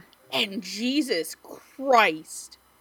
If um Oh my god, if Don- if Donna Schultz was the most terrifying performance in the show, David Wald's in second place. And he almost had the whole the whole scariest person in the show thing until that episode. Holy Christ on a cracker. And um if you don't know, Funimation has some clips on YouTube of the show. Unfortunately, for some idiot reason, one of them is him vivisecting his wife. Yeah. I mean, Oh, it is a very memorable scene, if maybe not for reasons you would want to show your friends. And um, honestly, no, I, I'm more. I'm not mad that it's up there because you can scare people with it. I'm mad that it's up there because you don't actually have to watch the show to find it. because all of the emotionality and the frustration leading up until that moment, and like all of the crazy shit. Because here's the thing about that part of the performance: it's not that he's going really hammy. It's not that he's doing some weird, wacky voice. It's that it's completely calm and completely straight Yep. Mm-hmm.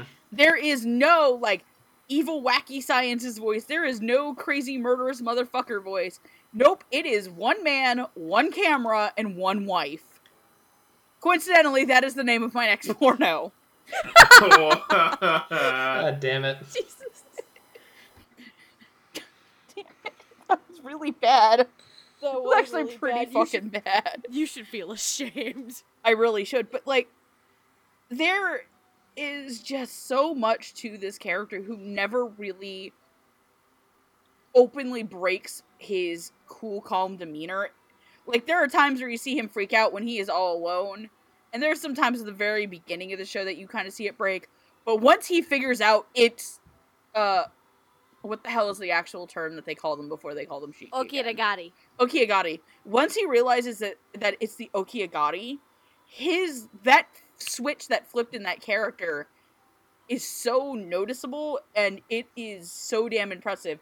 The other thing that I would really like to take note of is when David as Dr. Ozaki where David Wald internally monologues about how frustrated he is at the other villagers for not Yep. taking the Okiagari thing seriously and he just sounds like the adult version of every paranoid teen in a horror movie but you feel so sympathetic for him because you're like no you fucking idiots. It's it, it is okiagari.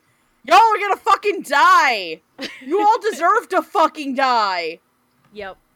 but i don't sympathize for what this character went through either. Like i feel bad that his mom died like that his wife gets turned into a shiki but he is an irredeemable motherfucker. Um To to a point, yes. to a point, he's an irredeemable motherfucker. He's a lynch mob starting motherfucker. Um, but I've talked too much, so I'm gonna hand it off. Uh, Roots, how do you feel about uh David Wald as Dr. Ozaki? Okay, so I'm uh I'm not sure who in this group is gonna get the reference I'm about to make, but I got some serious RJ MacReady vibes from uh Oh yeah, hundred percent. Yep. from uh, David MacReady? Wald. Uh, R.J. MacReady is the lead character of the uh, '80s horror classic The Thing. I haven't seen the thing, so I'm just gonna agree with you. Oh, Probably. we're gonna have to fix. We're, we're gonna fix that, come AB. oh boy! Oh, not with me in the fucking room. You're not. oh boy! But uh Anyways, continue. Strap yourself in, kiddies. No, no way in hell. I am not Yeah. watching that fucking movie. no Go fuck yourselves. we're uh we're not gonna do that at AB. Dang it! Fine. Y'all can do that at Anime Fest, where I can go to another fucking room and cry. David Wald delivers like the third eeriest line in this entire show. Okay. where it's it's basically right after he successfully kills his wife I know what you're talking about. oh my and god! Murray Murray walks into the room and he's just like, "Hey, you might help me clean up." And there's just blood. Yeah, Yeah, he's got got the cigarette in his mouth. No, no, no, no. It's it. I think the exact line is like, "You've got good, you've got good timing. Can you, could you help me clean this up?" and he just And he's just, and I, he's just standing there. Oh man, ah. and he's got this look in Ah. his eyes like I have no remorse for what I did because I just fucking figured this out. It's so great. I I forgive me, Gigi. oh, Looks like you uh say? looks like we've gone from Fun Police to Doctor Fun MD. Oh. Dun dun dun dun. Hey, and he does try to drug her. Wow, Oh my wow, God, you're wow, right. Wow, wow, wow. Dun, dun, The stupid Dun, cheap dun, porn dun. music Dun, going. dun, Oh, dun, dun. Somebody please make that graphic of just Maroi and Ozaki. No, no, Just Dr. Fun MD. no. Already do it. Okay. Make it a I- shirt. I um I should probably pass this on before Dr. Steph Drugs shatters. PI. okay. Amon, how do you feel about David Wald's performance? Uh, I thought he did a very good job. Um, Tell me on the doll where the what the performance made you feel. God damn it. just this poor, this poor, this poor, this poor man of science who just wants to, he just wants to heal the sick in this small village he lives in. He's not asking for a lot. Oh no, there's a summer cold. Why are people dying? Why has my wife come back from the dead? You Why know, is in as much as he views her coming back dying? from the dead. Uh, no, David David Wald does he is he does real good in this role. um, he I mean he he's he's basically the main character for for pretty big chunks of this story. Yeah. Um, and I think he, he just does a fine job of doing the lifting, as far especially as far as being like one of our major viewpoint characters, as far as like you know what is going on here. Like a lot of times when we le- when we're learning about the Shiki, it's through him learning about the Shiki. Um, and he does a very good job of being both a sort of viewpoint character, but also having a lot of you know agency and action on his own role. And I think David uh, captures a lot of that very well, uh, especially making him sympathetic in the beginning, and you know you like him and you want to see him succeed, and then you know his wife gets bit, and then she dies, and this starts to be about the point where Shiki stops being a fun show, and it just or it just reversely, this is the part of the, this is where the show starts becoming a fun show. This, this, this, this feels this feels like the beginning of the decline that ends in like the basically the last five episodes where most of the humans are just covered in gore the entire time. They don't seem to care really. Um, yeah, no, he's he's good. He he has to he has a lot of range he has to cover in this character. Um, and just and and and I think we mentioned like the whole scene where he's like basically experimenting on his his now Shiki wife. Uh, it's just it's it's just bone chilling. It's like really upsetting. Yeah. To which, which by the way, props to Jamie Marchi for playing Kyoko Ozaki. Oh yeah. Mm. Oh, the way. absolutely. Kind of a Yeah, shame can, we can't. I can. We. like legitimately holy hell jamie like for okay if i know that we're not gonna do this normally but i want i want to do this because here's the thing it is hard for somebody to express emotions when the only things you can do are scrunt squeal and muffled scream Yeah. Mhm. I would never in my life. I would have believed the fucking shit out of that if it was like Yep. it, it Jamie Marchi's a really good fucking actress. Really fucking good. And I am so happy that this is a show that she was in as this type of character because this character straight up looks like a dumb bimbo. But she's not. She's like kind of this very and it I honestly do think that Ozaki really loved her. Yeah. They loved each other. Like I think it kind of personally hurt him too to fake having to flirt with Chizuru. Yeah. And that scene broke my heart not only because Seishiro that was the moment where Ozaki completely sold his soul to win, Mm. but that he had to give up the love of his life to do so in the first place. Yep. And god damn it, props to you, Jamie Marchi, for that making that scene just as incredible, matching David Wald's controlled intensity with your own panic. Yep. That's I- all I, I- gotta say. Yeah, I know. I, I, I can. I originally I was like, maybe we should talk about Jamie, and I'm like, we have a shit ton of characters. For the sake of time, unfortunately, I had to. Unfortunately, it was one of those things where I had to cut characters, and Jamie's was one of them. But yeah, oh my god. Uh, guess that leaves me, huh? Oh, where do I even begin? So, like I was saying before, I probably said five million times by now. This was my introduction to David Wald as an actor. And by God, is it not only the best way for me to be introduced to Dave Wald as an actor? Personally, I'm gonna say that this is still by far my absolute favorite performance from him that I've ever seen him do.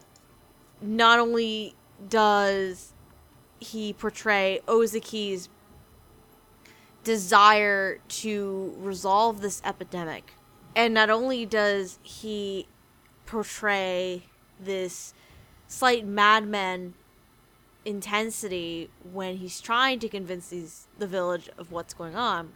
He also has another complex side of him is um and wrote this down. He's a big the big thing for Ozaki, I feel, is that he's having a internal conflict with himself half the time. Um cuz like I said he does want to save the, he does want to save this village. But something that does become prominent on occasion is the fact that he doesn't want to turn into his father. And his father was very controlling as a doctor, forcing his patients to like like stay at the clinic or seek this treatment, all this stuff, other stuff. He does. He never wants to be his father. Never, never, never. And there are points where you see Toshio uh, start slowly but surely going into those little habits and ticks that apparently his father had and he just gets mad at himself for it because he hates doing that and it's also it's it's also really interesting because um he doesn't want the village to just up and turn into nothing it's his the performance is so good to the point where you know how he was telling Chizuru that he sh- that he thinks that the village should just die out. Do you remember him telling Chizuru that? Mm-hmm. It the performance is so good to the point where it's like is he just going along with this game still? Or does he actually want to see the village die out? You know what I mean? Yeah. Ozaki is by far the most complex character of this show. And to see someone like David Wald portray this character And at that time, David Wald, as far as I know of, wasn't a prominent voice actor. Uh, at voice actor at, at that point, and to see someone like David Wald play so many facets and so many complexities with this character. I mean, I, I, I love David Wald as an actor. Nothing compares to this performance, even among all the other roles that he's done since then. Like, this is by far my f- absolute favorite performance from David Wald, and with good reason. It's Ugh, I could gush about this performance all day. It's just outstanding. I love it to pieces. And again, it's probably for me the best introduction to David Wald, the voice actor I could ask for, honestly. Um, but yeah, there's I a lot of my notes I had wrote down written down were about Ozaki. Uh, cause what was another thing I wrote down? Um, do do do. I know there's one more thing. Yeah, because I know we were talking about this quite a bit too. Um, his experiments on his wife. For me, I think in terms of David Wald's performance as Ozaki, that is probably the highest point of that performance is the experiments on his wife Kyoko, and um, how like how like Megan was describing it, he's this he's just calm. He's taking it step by step. He's not like a crazy madman, but it's more more subtle, if anything. It's very, very subtle, this change that's going on in Toshio. And David Wald just plays this honestly kind of masterfully. And uh I could keep going, but we don't have time. God damn, this performance is amazing. God. Dear God. Um, favorite character, favorite performance, holy shit. Favorite David Wald role, holy shit. Are we good to move on? Yeah. So, the story of Shiki is really interesting because it points itself to one supposed character for a lead character. Again, like I was saying earlier, I don't think that's the case, but we're gonna we're gonna quote unquote call him our lead character, and we're gonna talk about Natsuno Yuki. Uh, he is he's this kid whose family kind of just up and moved from the city and into Sotoba village um, because basically his parents are romantics to the point where I guess they did want to get married. And uh, they had Natsuno out of wedlock in a set, basically. And- Natsuno's dad doesn't believe in that whole establishment bullshit. yeah, exactly. He's Um, gonna stick it to the man, man. man. Yeah, and Natsuno really just wants to leave and get out of the, the village. He doesn't want to be attached to anything or anyone. And he's seen he's seen as this very stoic, quiet character part of it. Some people misinter such as Masao uh, interpret it as him being cold, and it, it he's a, he's honestly I never could quite understand Natsuno's character all that well or the point of his character all that well, to be completely frank. But um, going into the actor who is voicing Natsuno Yuki, we have Mr. Jerry Jewell, who's been in series such as Baccano, Case Closed, and Fruits Basket. Oh boy, um, you know what? I'll start us off in this in this one because Yeah. because yeah, I I don't understand the point of Natsuno as a character. That's the problem I have. Like, part of it is if I feel like if you removed Natsuno as a character from the show, you wouldn't miss much. To You'd be miss one. you- No, you would miss something. Well- You would miss his absurd fucking fashion sense. no, no, no, no. Here's the funny thing, for the, for the people at home. So wait, because because Natsuno the big thing we Natsuno is like we were saying earlier. I'm we were talk- providing you the picture that I want you to use because you need to fucking put the jacket picture on there. We'll see. We'll see. No, but like we were saying earlier when we were talking about um Tohru Muto, um he ends up dying at the hands of Tohru and he comes back as a Shiki, specifically Jinro. And the first and gets the worst fucking jacket. the funniest thing is um the first time we see him, Megan was marathoning the show the other day. She puts in the chat. She puts a picture of his interaction with of N- Natsuno's interaction with Dr. Ozaki, and she he's like, "Who dressed this boy? And why do I want to wanna cosplay him?" this. I fully intend on doing that. I will Yeah. fucking cosplay Natsuno's fucking fucking jacket. It looks very comfy. He is a very very good. And like I said, by the way, if you have to ask, Natsuno X Tohru is totally my ship. The Yes. only experience I ever had with Shiki before this was actually reading a Natsuno X Tohru dojin.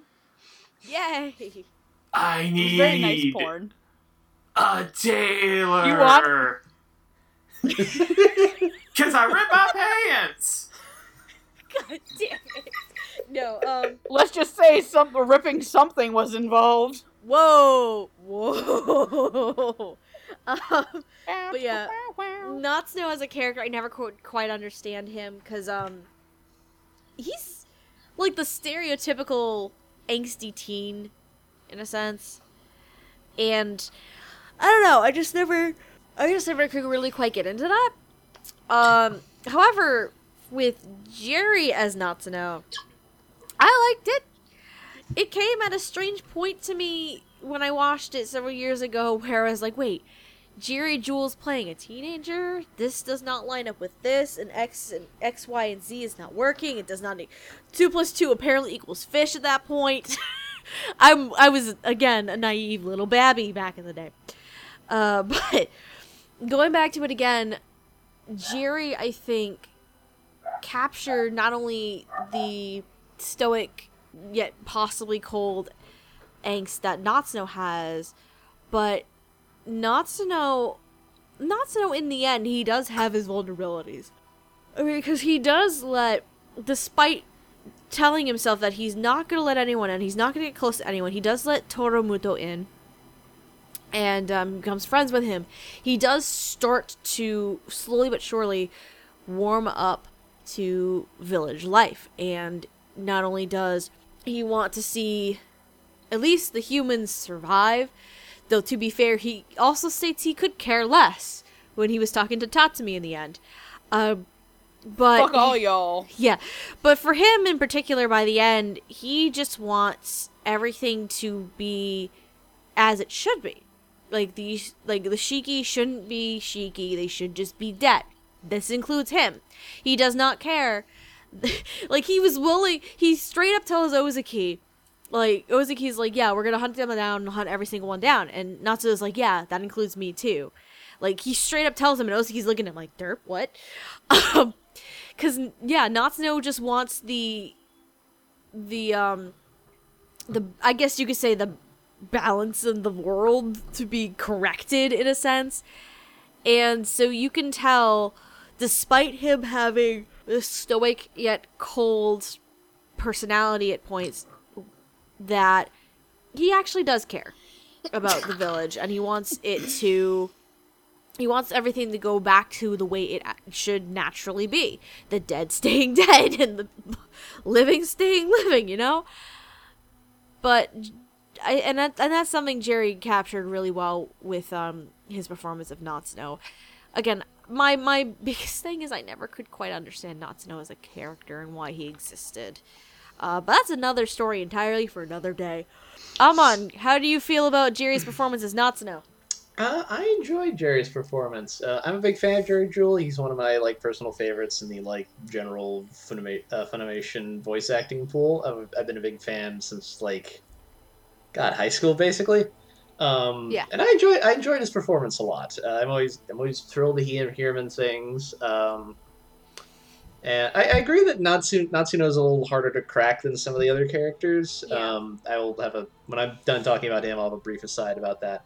Um, but I like what he brought to the role. I thought you got you got a sense of both his feeling of alienation from a lot of his peers, um, but in the end also like no, he does care about these people, and that his desire to be uh, like not attached to them is perhaps more born out of like.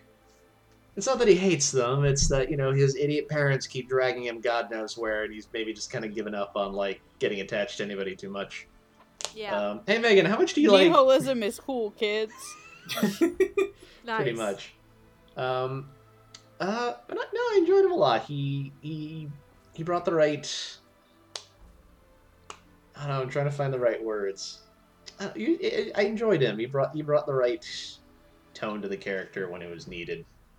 Um, especially especially playing a character who I feel like his sort of emotions and motivations are not always like on his sleeve all the time. Yeah. And you know, you you know, Jerry I think had a, a little more ambiguity to work with as opposed as compared to say you know when Dave Wald's playing Ozaki, you can generally figure out what Ozaki's feeling at the time. Not a big Right. secret. Um, and I thought Jerry worked well in that sort of ambiguous state. Um, as far as what Natsuno's deal with, I'm this this reminds me of one of these things where I'm never going to find an answer for because as far as I can tell, Shiki started as a novel.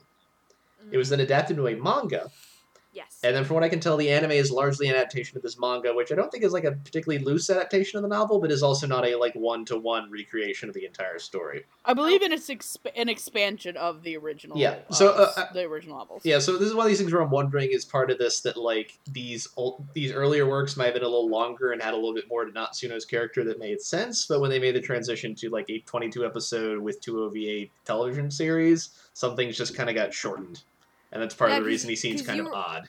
Yeah, because you mentioned earlier, Megan, that um, because again, I didn't do a lot of research into the original novel. You were saying that Natsuno never became a shiki, right? I'm. I believe that's what I read, but I don't know if that source that I read it off of is 100% trustworthy. Yes, it- I do know. Sorry, go on.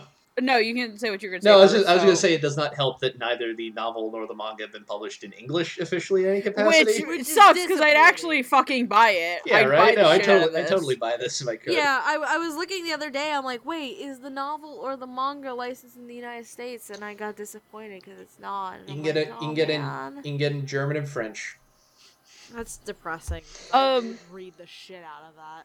Yeah, no. For for example, um, uh, just to uh, just to say so, um, the the only source that I had uh for this essentially was probably TV tropes, which isn't one hundred percent the best thing that you can go off of.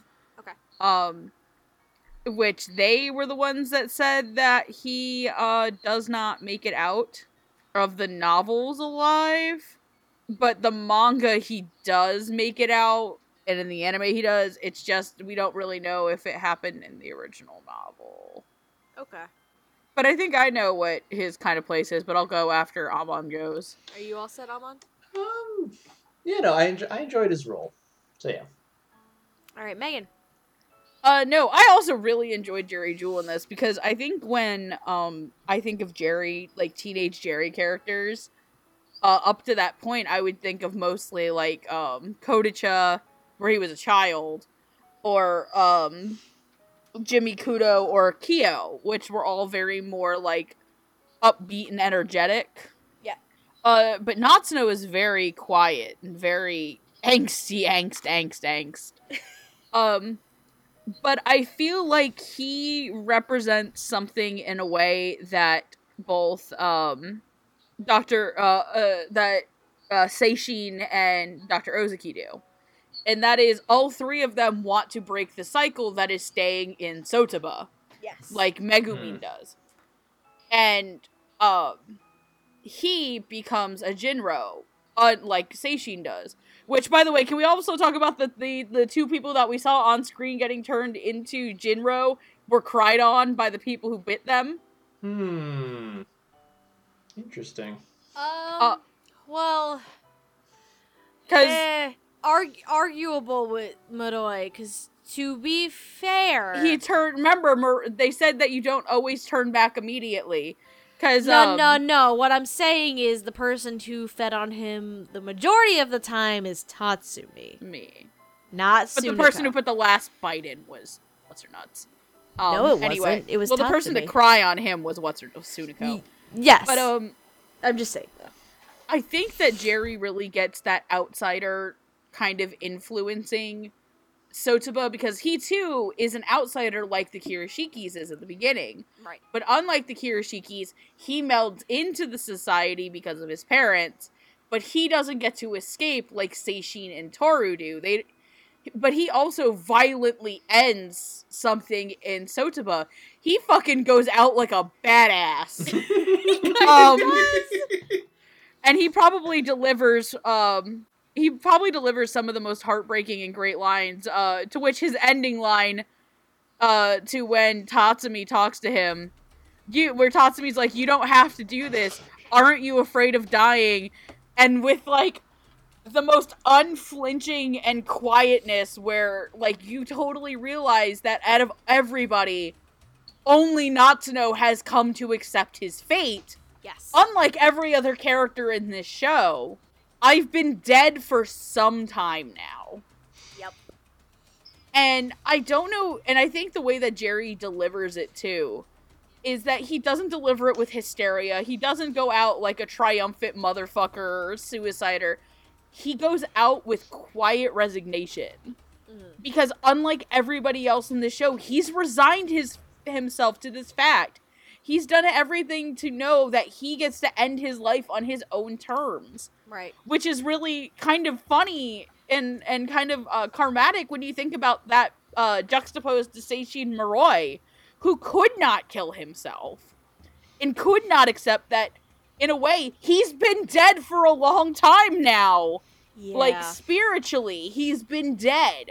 Or like once uh once Dr. Ozaki kills um his wife, he's been dead for some time now. And I think that Jerry beautifully delivers that, and he beautifully delivers a lot of other lines. Uh, like when he asks Tohru to run away with him, he's he's upset and he's kind of a little hysterical, but it's never on the verge of tears, open tears. It's very much like a hesitant, why won't you just run away with me? We can work this out together. Um, I think there's another line here too. I'm trying to find the quote for it. Um, about uh Tohru. Why can't you act more like a vampire and less like the guy I used to know? Yes. Hmm. That hit like a freight train. Train. Damn. That hits. Like lines like I don't like it. Everyone's always in everyone's business, keeping tabs, taking notes, starting rumors. Yep.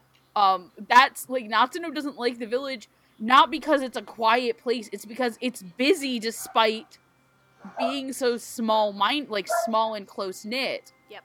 And I think that's such a hard thing to get across in a show and still be genuinely likable as a character. I actually really like Natsuno. Mhm. I was actually kind of upset when there was less Natsuno in the show. Really? Okay. Um, because I I wanted to see him be a general little badass, and and honestly, I I would probably put this up there. Actually, as probably one of my favorite Jerry Jewell characters, and probably one of my favorite performances of his. That's interesting. Um, I would love to see him get to do another uh, another character like this. Hopefully, one that gets more screen time. But, um, I mean, uh, you could arguably say Saiki K is kind of uh Saiki from Saiki K is uh kind of the more comedic version of Natsuno. but to an extent, um, I would say so. hmm. Yeah. but uh. Kudos to you, Jerry Jewell, and honestly, uh, next time I see you at a con, I really want you to sign my copy of Shiki, and I hope, I hope that more people start bringing you this show. And if I'm one of the few people like with Lilac who does, um, hey, hell yeah. All right, Roots. How do you feel about Jerry Jewell as Natsuno? So first and foremost, can we get more grumpy old man get off my lawn, Jerry Jewell? I agree. Can we? This is Yes. this is an archetype that I really enjoy him doing. You know, it's it's interesting that you say that you really didn't understand the the purpose of Natsuno's character Yeah. because um, at the very least for the first half, I get what he needs to be, and that is sort of this. He's an outsider enough that he can be a skeptic about what's going on. I I do kind of think he. They probably could have killed him off when they did, and it probably wouldn't have had too much of an impact on the on the story going along. But I really, I do kind of like the the fact that they kept him around because he gets moments of badass in the in the last half of the show that, like, I really appreciate. fuck Him, did we get that him and? Jerry, him and uh, Ian in the egg chairs having like uh, the Jinro, the Jinro conference. That was the best. also when i think it's i think it's uh he shows up at one point um later on in the series after he's hypnotized Seishin, uh not Seishin, um Ozaki? no not Ozaki, uh Oh, is it Seishin? no, um, it's uh, Mr. Kirishiki, right? yes Okay. Uh, and the other the other Jinro that is Caitlin Glass, who basically doesn't fucking matter, uh, sees him and it's like, wait, what are you doing here? This? And then all of a sudden, Mr. Kirishiki comes out and fucking shoots her in the head. oh yeah. And then, and then we and then we and then when we go back to Kid, Mr. Kirishiki, we see that he got bitten on his arm, and we're like, oh shit! The last person to see him before we saw this was not Snow. so But I really- so much implication. I really liked it. I really, really liked the last episode. Especially the I've been dead for a while line. It, it was good. It was great. I, I like Jerry Jewell in the show. I, I wish he gets more opportunities to just be the grump. Because, Which is funny. Which it's not his a- Jerry's actual personality. no, not at all. But, He's very, very, very relaxed in person, y'all. Like, he is guy. one of- He's such a sweetheart. like, he, he's, he's a really cool person, but, you know, his voice fits that archetype to a T. And I wish He he, does. I wish he'd be able to do more of that. Before I go on to final thoughts, I, I wrote this note down because I have to talk about it. Um, so I was saying earlier that I did watch a couple of the commentaries for this show, and um, I did watch the episode one commentary where uh, it was what was it? it was Mike, it was Jerry. I think it was Mike, Jerry, John, and Dave. Yes, Mike, Jerry, Don, John, and Dave. That's what it is. And very early on, when we go to um the village, the the side village of Yamairi, and we see these rotting corpses and these flies all over the place. Uh, Jerry just pops in out of nowhere and calls it a flyrus. Uh, uh, I was, I wrote that down. I'm like, oh, oh, you son That's a a bad bitch. pun. it's a bad pun, but I love it. I had to throw it in there. um, so time to move on to final thoughts on the show and how we feel about uh, the dub. I'm gonna start. Let's start with. I'm gonna start with the uh, people who haven't seen this show before. Let's start with Megan. How, how, what, what are I'm your final gonna thoughts? fucking kill you. Aside from that, how do you feel about the show? um, probably put into my top 10 anime. Yes, I like Um, that. Probably not my favorite in the, the supernatural horror genre. That'll always, uh, my favorite supernatural kind of horror show will always belong to Tokyo Ghoul. Um, but damn, this show is hard for me at times. Like, as somebody who does not like, like, I do not like horror stuff, guys. Like, Tokyo Ghoul is my favorite anime, but like, like if you asked me to like sit down and watch like fucking Saw and The Thing and The Exorcist, I would attempt to kill you. Um, I don't like this stuff. It makes me uncomfortable. I'm not a horror movie person at all. That being said, this show is amazing. It is a disgustingly underrated show with a disgustingly underrated dub. It is probably got one of the best dubs of its time period, and it's surprisingly solid. Like, you would not think that a dub that came out almost six years ago uh, can hold up and be better than some of the dubs that have just come out this year or last year. right.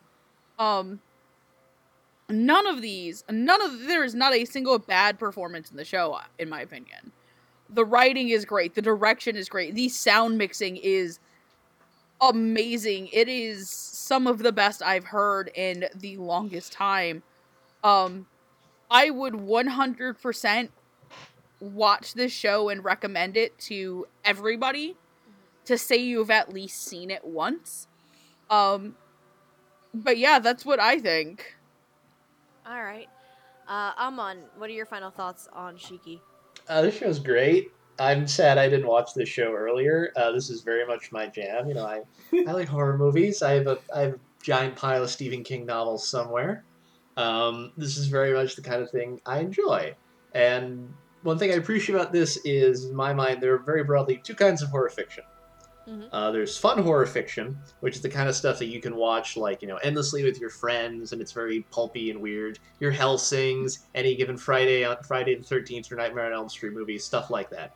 And then there's horror. And then there's horror fiction that is good, but it is so awful and draining that after you watch it, you think like you know maybe I can go like a year or two and just not think about this at all. Yeah. because it upsets me. And I appreciate that this manages to be both at various points in its timeline, uh, which is not an easy trick to pull off. And I like the show a lot. I think the dub's really good. I'm I'm this fall I think this falls in the category of like shows I enjoy that don't get talked about nearly enough because this is great. And yes, go watch this immediately. Please buy it. Buy it now when you can. Because um because because it's, it's it's going out of print for dumb reasons, and you should snag it now while it's Fuck cheap you, and available. Aniplex. Yeah, we'll, we'll, we'll, we'll talk about that in a second. Uh, Roots, what are your final thoughts on the show? So, by the sounds of things, I'm probably the person here who's kind of had the most experience with this show. I've seen it in its entirety once or twice subbed, and like two or three times dubbed at, at random points throughout its its history as a show.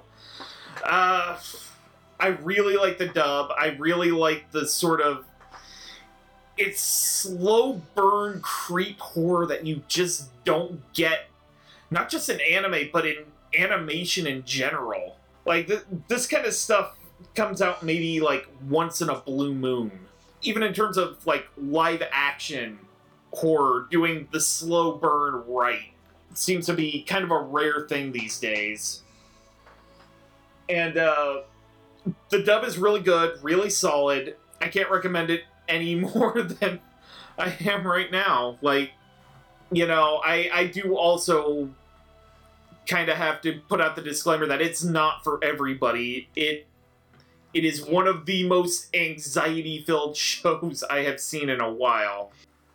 But um, yeah, get it while you can. Smoke them while you got them. Uh, similar to Amon, I love horror mystery. It's my jam. I've stated this countless times. so, I was so gung ho about doing an episode for Shiki, especially as a classics episode, and I was very adamant that I was going to host it because Shiki is probably not only one of my favorite um, horror anime series, it's also probably one of my favorite horror anime dubs as well. Uh, the show itself is very it it has its atmospheric tone to it. It has its subtle sud very very subtle um tone and intent and the story is the story despite having plot holes by the end of it it's still good. Some of the characters are questionable sure um but the show itself i still enjoy immensely and i love it to this day. The dub itself dear god holy shit. Um it's well direct very well directed very well written very well cast very well performed like on all fronts now that i've rewatched it i can say that i don't have a problem with a single performance in this show. Does it does that mean it's a perfect dub? No absolutely not. There are just small minor nitpicks here and there sure but it's phenomenal.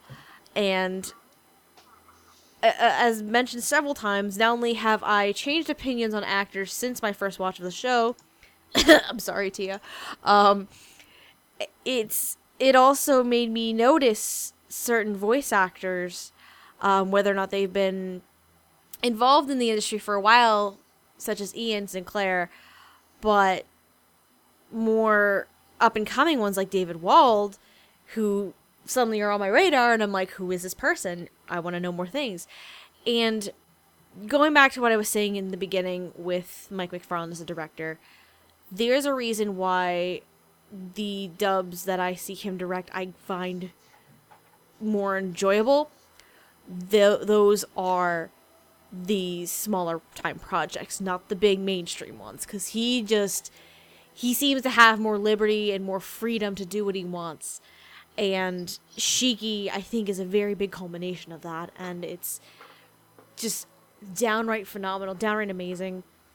And it it like we are just saying, it's not going to be for everyone. If some people are very very finicky with some gore, um, i.e., let's not talk about fucking scalps opening and you're seeing rotting brains and shit in the bathtub. Uh, but um, it's not gonna be for everyone. However, I I also do at least recommend watching it at least once.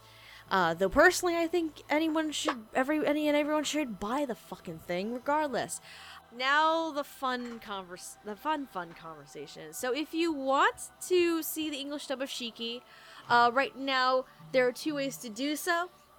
One obviously is through home video. It is available from Funimation on the save label. Uh, first of which I think all of us, it's safe to say that you should buy that fucking shit right now. Uh, the other way to do so is through Funimation Now. That's where the English dub only is right now. Um, I wait- believe the sub's on Crunchyroll. I'm getting to it. Don't interrupt me. Mommy's talking. Um, yeah, the English sub is on Funimation now, which they do, as always, they have their 14 day free trial if you wanted to try out their subscription service. Uh, and of course, you're frequent reminder that if you don't want to keep the, subs- the service, to cancel it because it asks for credit card information and it will pull money if you don't cancel it. Uh, as Megan just interrupted me and was saying, uh, the Japanese version, if you want to see just the show itself and in Japanese, it is over on Crunchyroll. It did make the transition a while ago uh, from Funimation to Crunchyroll, uh, and they also have their own uh, subscription service as well. But here's the drawback for all of this. So we are recording Shiki on February 21st, and some people may have noticed this by now. There have over the past few years there have been a bunch of Aniplex produced titles that have been slowly having their licenses expire between Funimation and Sentai Filmworks. Shiki unfortunately is going to end up as more than likely as one of those casualties. Um, and if the expiration dates that on the forum that have been posted are still accurate, because they have been pretty accurate so far, uh, Funimation, the last day for Funimation to have the license for Shiki would be June 30th of this year. So, that that's the other really big reason as to why I really wanted to talk about the show now because it will expire um, later on this year, uh, and then it will be stuck in the void that is Aniplex, and Lord knows when we'll see this come up again. Yeah, if we get lucky, it might go on a streaming service. Uh, but given the given that it's on the save label, and I'm assuming it's a sign it didn't do so hot over here, that may not be a very likely outcome. Yeah, it might. Unfortunately, it's probably going to be one of those casualties where it, it's going to be a snowball's chance in hell that we'll ever see this show again. So stream it while you can, but preferably buy it because once it's gone, we're fucked. Like it's Um, it's but eighteen yeah. dollars just about everywhere. So Yeah. get Yeah, cracking, it's- it's- folks. It's, it's not that. Yeah, it's not that. It's not going to be hard to find. Um, and you might find, at least for now, used copies of the original set, the uh, limited edition set that I kind of have, for, for a fairly decent price. Um, at least until the license expires, and then of course that'll be jacked up all the hell. Um, Mhm. but yeah, go. Eighty hundred dollar Baccano copies, everybody. yeah, go go buy the go buy Shiki before it expires, or at least go and watch it. Though preferably buy it because then you won't have to pay an arm and a leg for it next time it comes out. Um, if you're interested in anything that the four of us do, uh, you can follow me on Twitter at Lilac Anime Review with review beats spelled R E V U E. Uh, Megan, you can follow her on Twitter at Queen Era 2. She is also a moderator for the Funimation Discord. And by now, are you a Funimation for a mod too? Whenever they decide to fucking update my account, I will be. which hopefully will be fairly soon. Um, Not right now. Let's go with that. not right now, but eventually. Uh, Roots, you can follow him on Twitter at Roots of Justice. You can also follow Amon at AlmondulUS uh, for a bunch of fun random tweets and all this fun stuff. And if you're interested in catching anything that we do here at Dub Talk, um, of course, the easiest way to do so is you're already here on our YouTube channel, so why don't you subscribe while you're at it? Uh, we also have a Twitter, Instagram, Tumblr, and Twitch uh, account. All of them labeled Dub Talk Podcast. Um, though the Twitch, the Twitch one, we haven't done much with it yet. Though I The answer is no. I'm not a forum mod yet. no, the the Twitch um our Twitch channel we haven't done a lot with yet. Uh, we're still kind of tinkering with it and playing around with it. Though we are possibly planning something for the weekend of Anime Boston at the end of March, so be on the lookout for that. Uh, but otherwise than that, I think we're good. Is there any final remaining thoughts that anyone wants to share before we close out the day, the episode? I, I have a dumb piece of trivia I can share. Go ahead. Let's In go. a in a strange bit of chrono of uh, uh, temporal synchronicity, the manga of Shiki was illustrated by Ryuji Fujisaki, who is best known for being the writer and illustrator of Hoshin Engi, which is currently getting a not very well received anime adaptation. Also, another fun Timing. fact. Timing. Good job. Yes. He's Megan. married to the person who wrote another. Oh. No, This no, the, the, the the writer of the manga is married to the person who wrote another. Oh, okay, yeah. This explains a lot. Hmm. Explains. But yeah, so Hoshin much. Hoshin Engi. The anime's so bad, Japan wants them to take it back. So, uh, Anyway. Also, please fund my please fund my Nendroid fund. I need more sword boys. Please bring them home to me. you do not need more sword boys. Yes, I do, Mom. No, you don't. God damn. Uh, Roots, did you have? That's my purse. You don't know me. Roots, did you have any other final remaining thoughts? hey, Amon, you're on an episode. We need we need a Dusty album recommendation. Oh yeah, Oh, yeah. you're right. Need a dusty old song. What, what Right. you got? Dusty old song you've never heard of. What do you got I, for ha- us? I, ha- I have two. For the first half of the series, it's all weird and dark and gothic. I recommend Mysterons by Portishead, or really anything off Dummy, their first album. Uh, for the second half of the series, I don't know its name, but I recommend that one uh, song by Polish metal band Behemoth that, when I listened to it, made me feel physically ill. I have a dusty song that's not so dusty. Oh, Sure. no, what now? Please look up the full version of the open, the first opening of the song. Uh, I believe it's called Kuchi, uh, Kuchizuke, Yes, by uh, Buck by Buck, by Buck-Tick. It's Please good look it up. It's a, It's a fucking song. amazing song. Also, the second ending's Um, really good too. Yes, it is because they also. Also, did that. Dress by Buck-Tick from another vampire show that hopefully will be a classics episode. Wink, wink. Wink, wink, nudge, nudge. Wink, wink, nudge, nudge. Uh, yeah, I think at this And, uh, we- I'm going through Oh, puberty. hey, I actually have one. And this Oh, is sort of roundabout. So, Uh, we talked about. No, no, no, no, no. No, I'm not doing that. Not Um, today, Chris Squire. but um, considering one of the pieces of terminology from Shiki is Jinro, aka Yes. Wolfman, um, Ooh, I that's would true. recommend a song by the band Mastodon called uh, "The Wolf Is Loose" on their album Blood Mountain. Got all these song recommendations, and here I am just sitting in the corner, like I don't know what the fuck to say now. I'm just gonna say that is it for us tonight. Have a good night, everyone. Thank you for joining us for this long, epic adventure, this long, haunting adventure. Uh, we will see you next time, and until then, otaku all my friends. Night, folk. Face down. Night, nerds. What up, nerd? I will go down with this ship. I won't close my eyes out. Cause Tohru and Natsuno are banging. You would end it on that, wouldn't you? Hell yeah, bitches! I got it. At.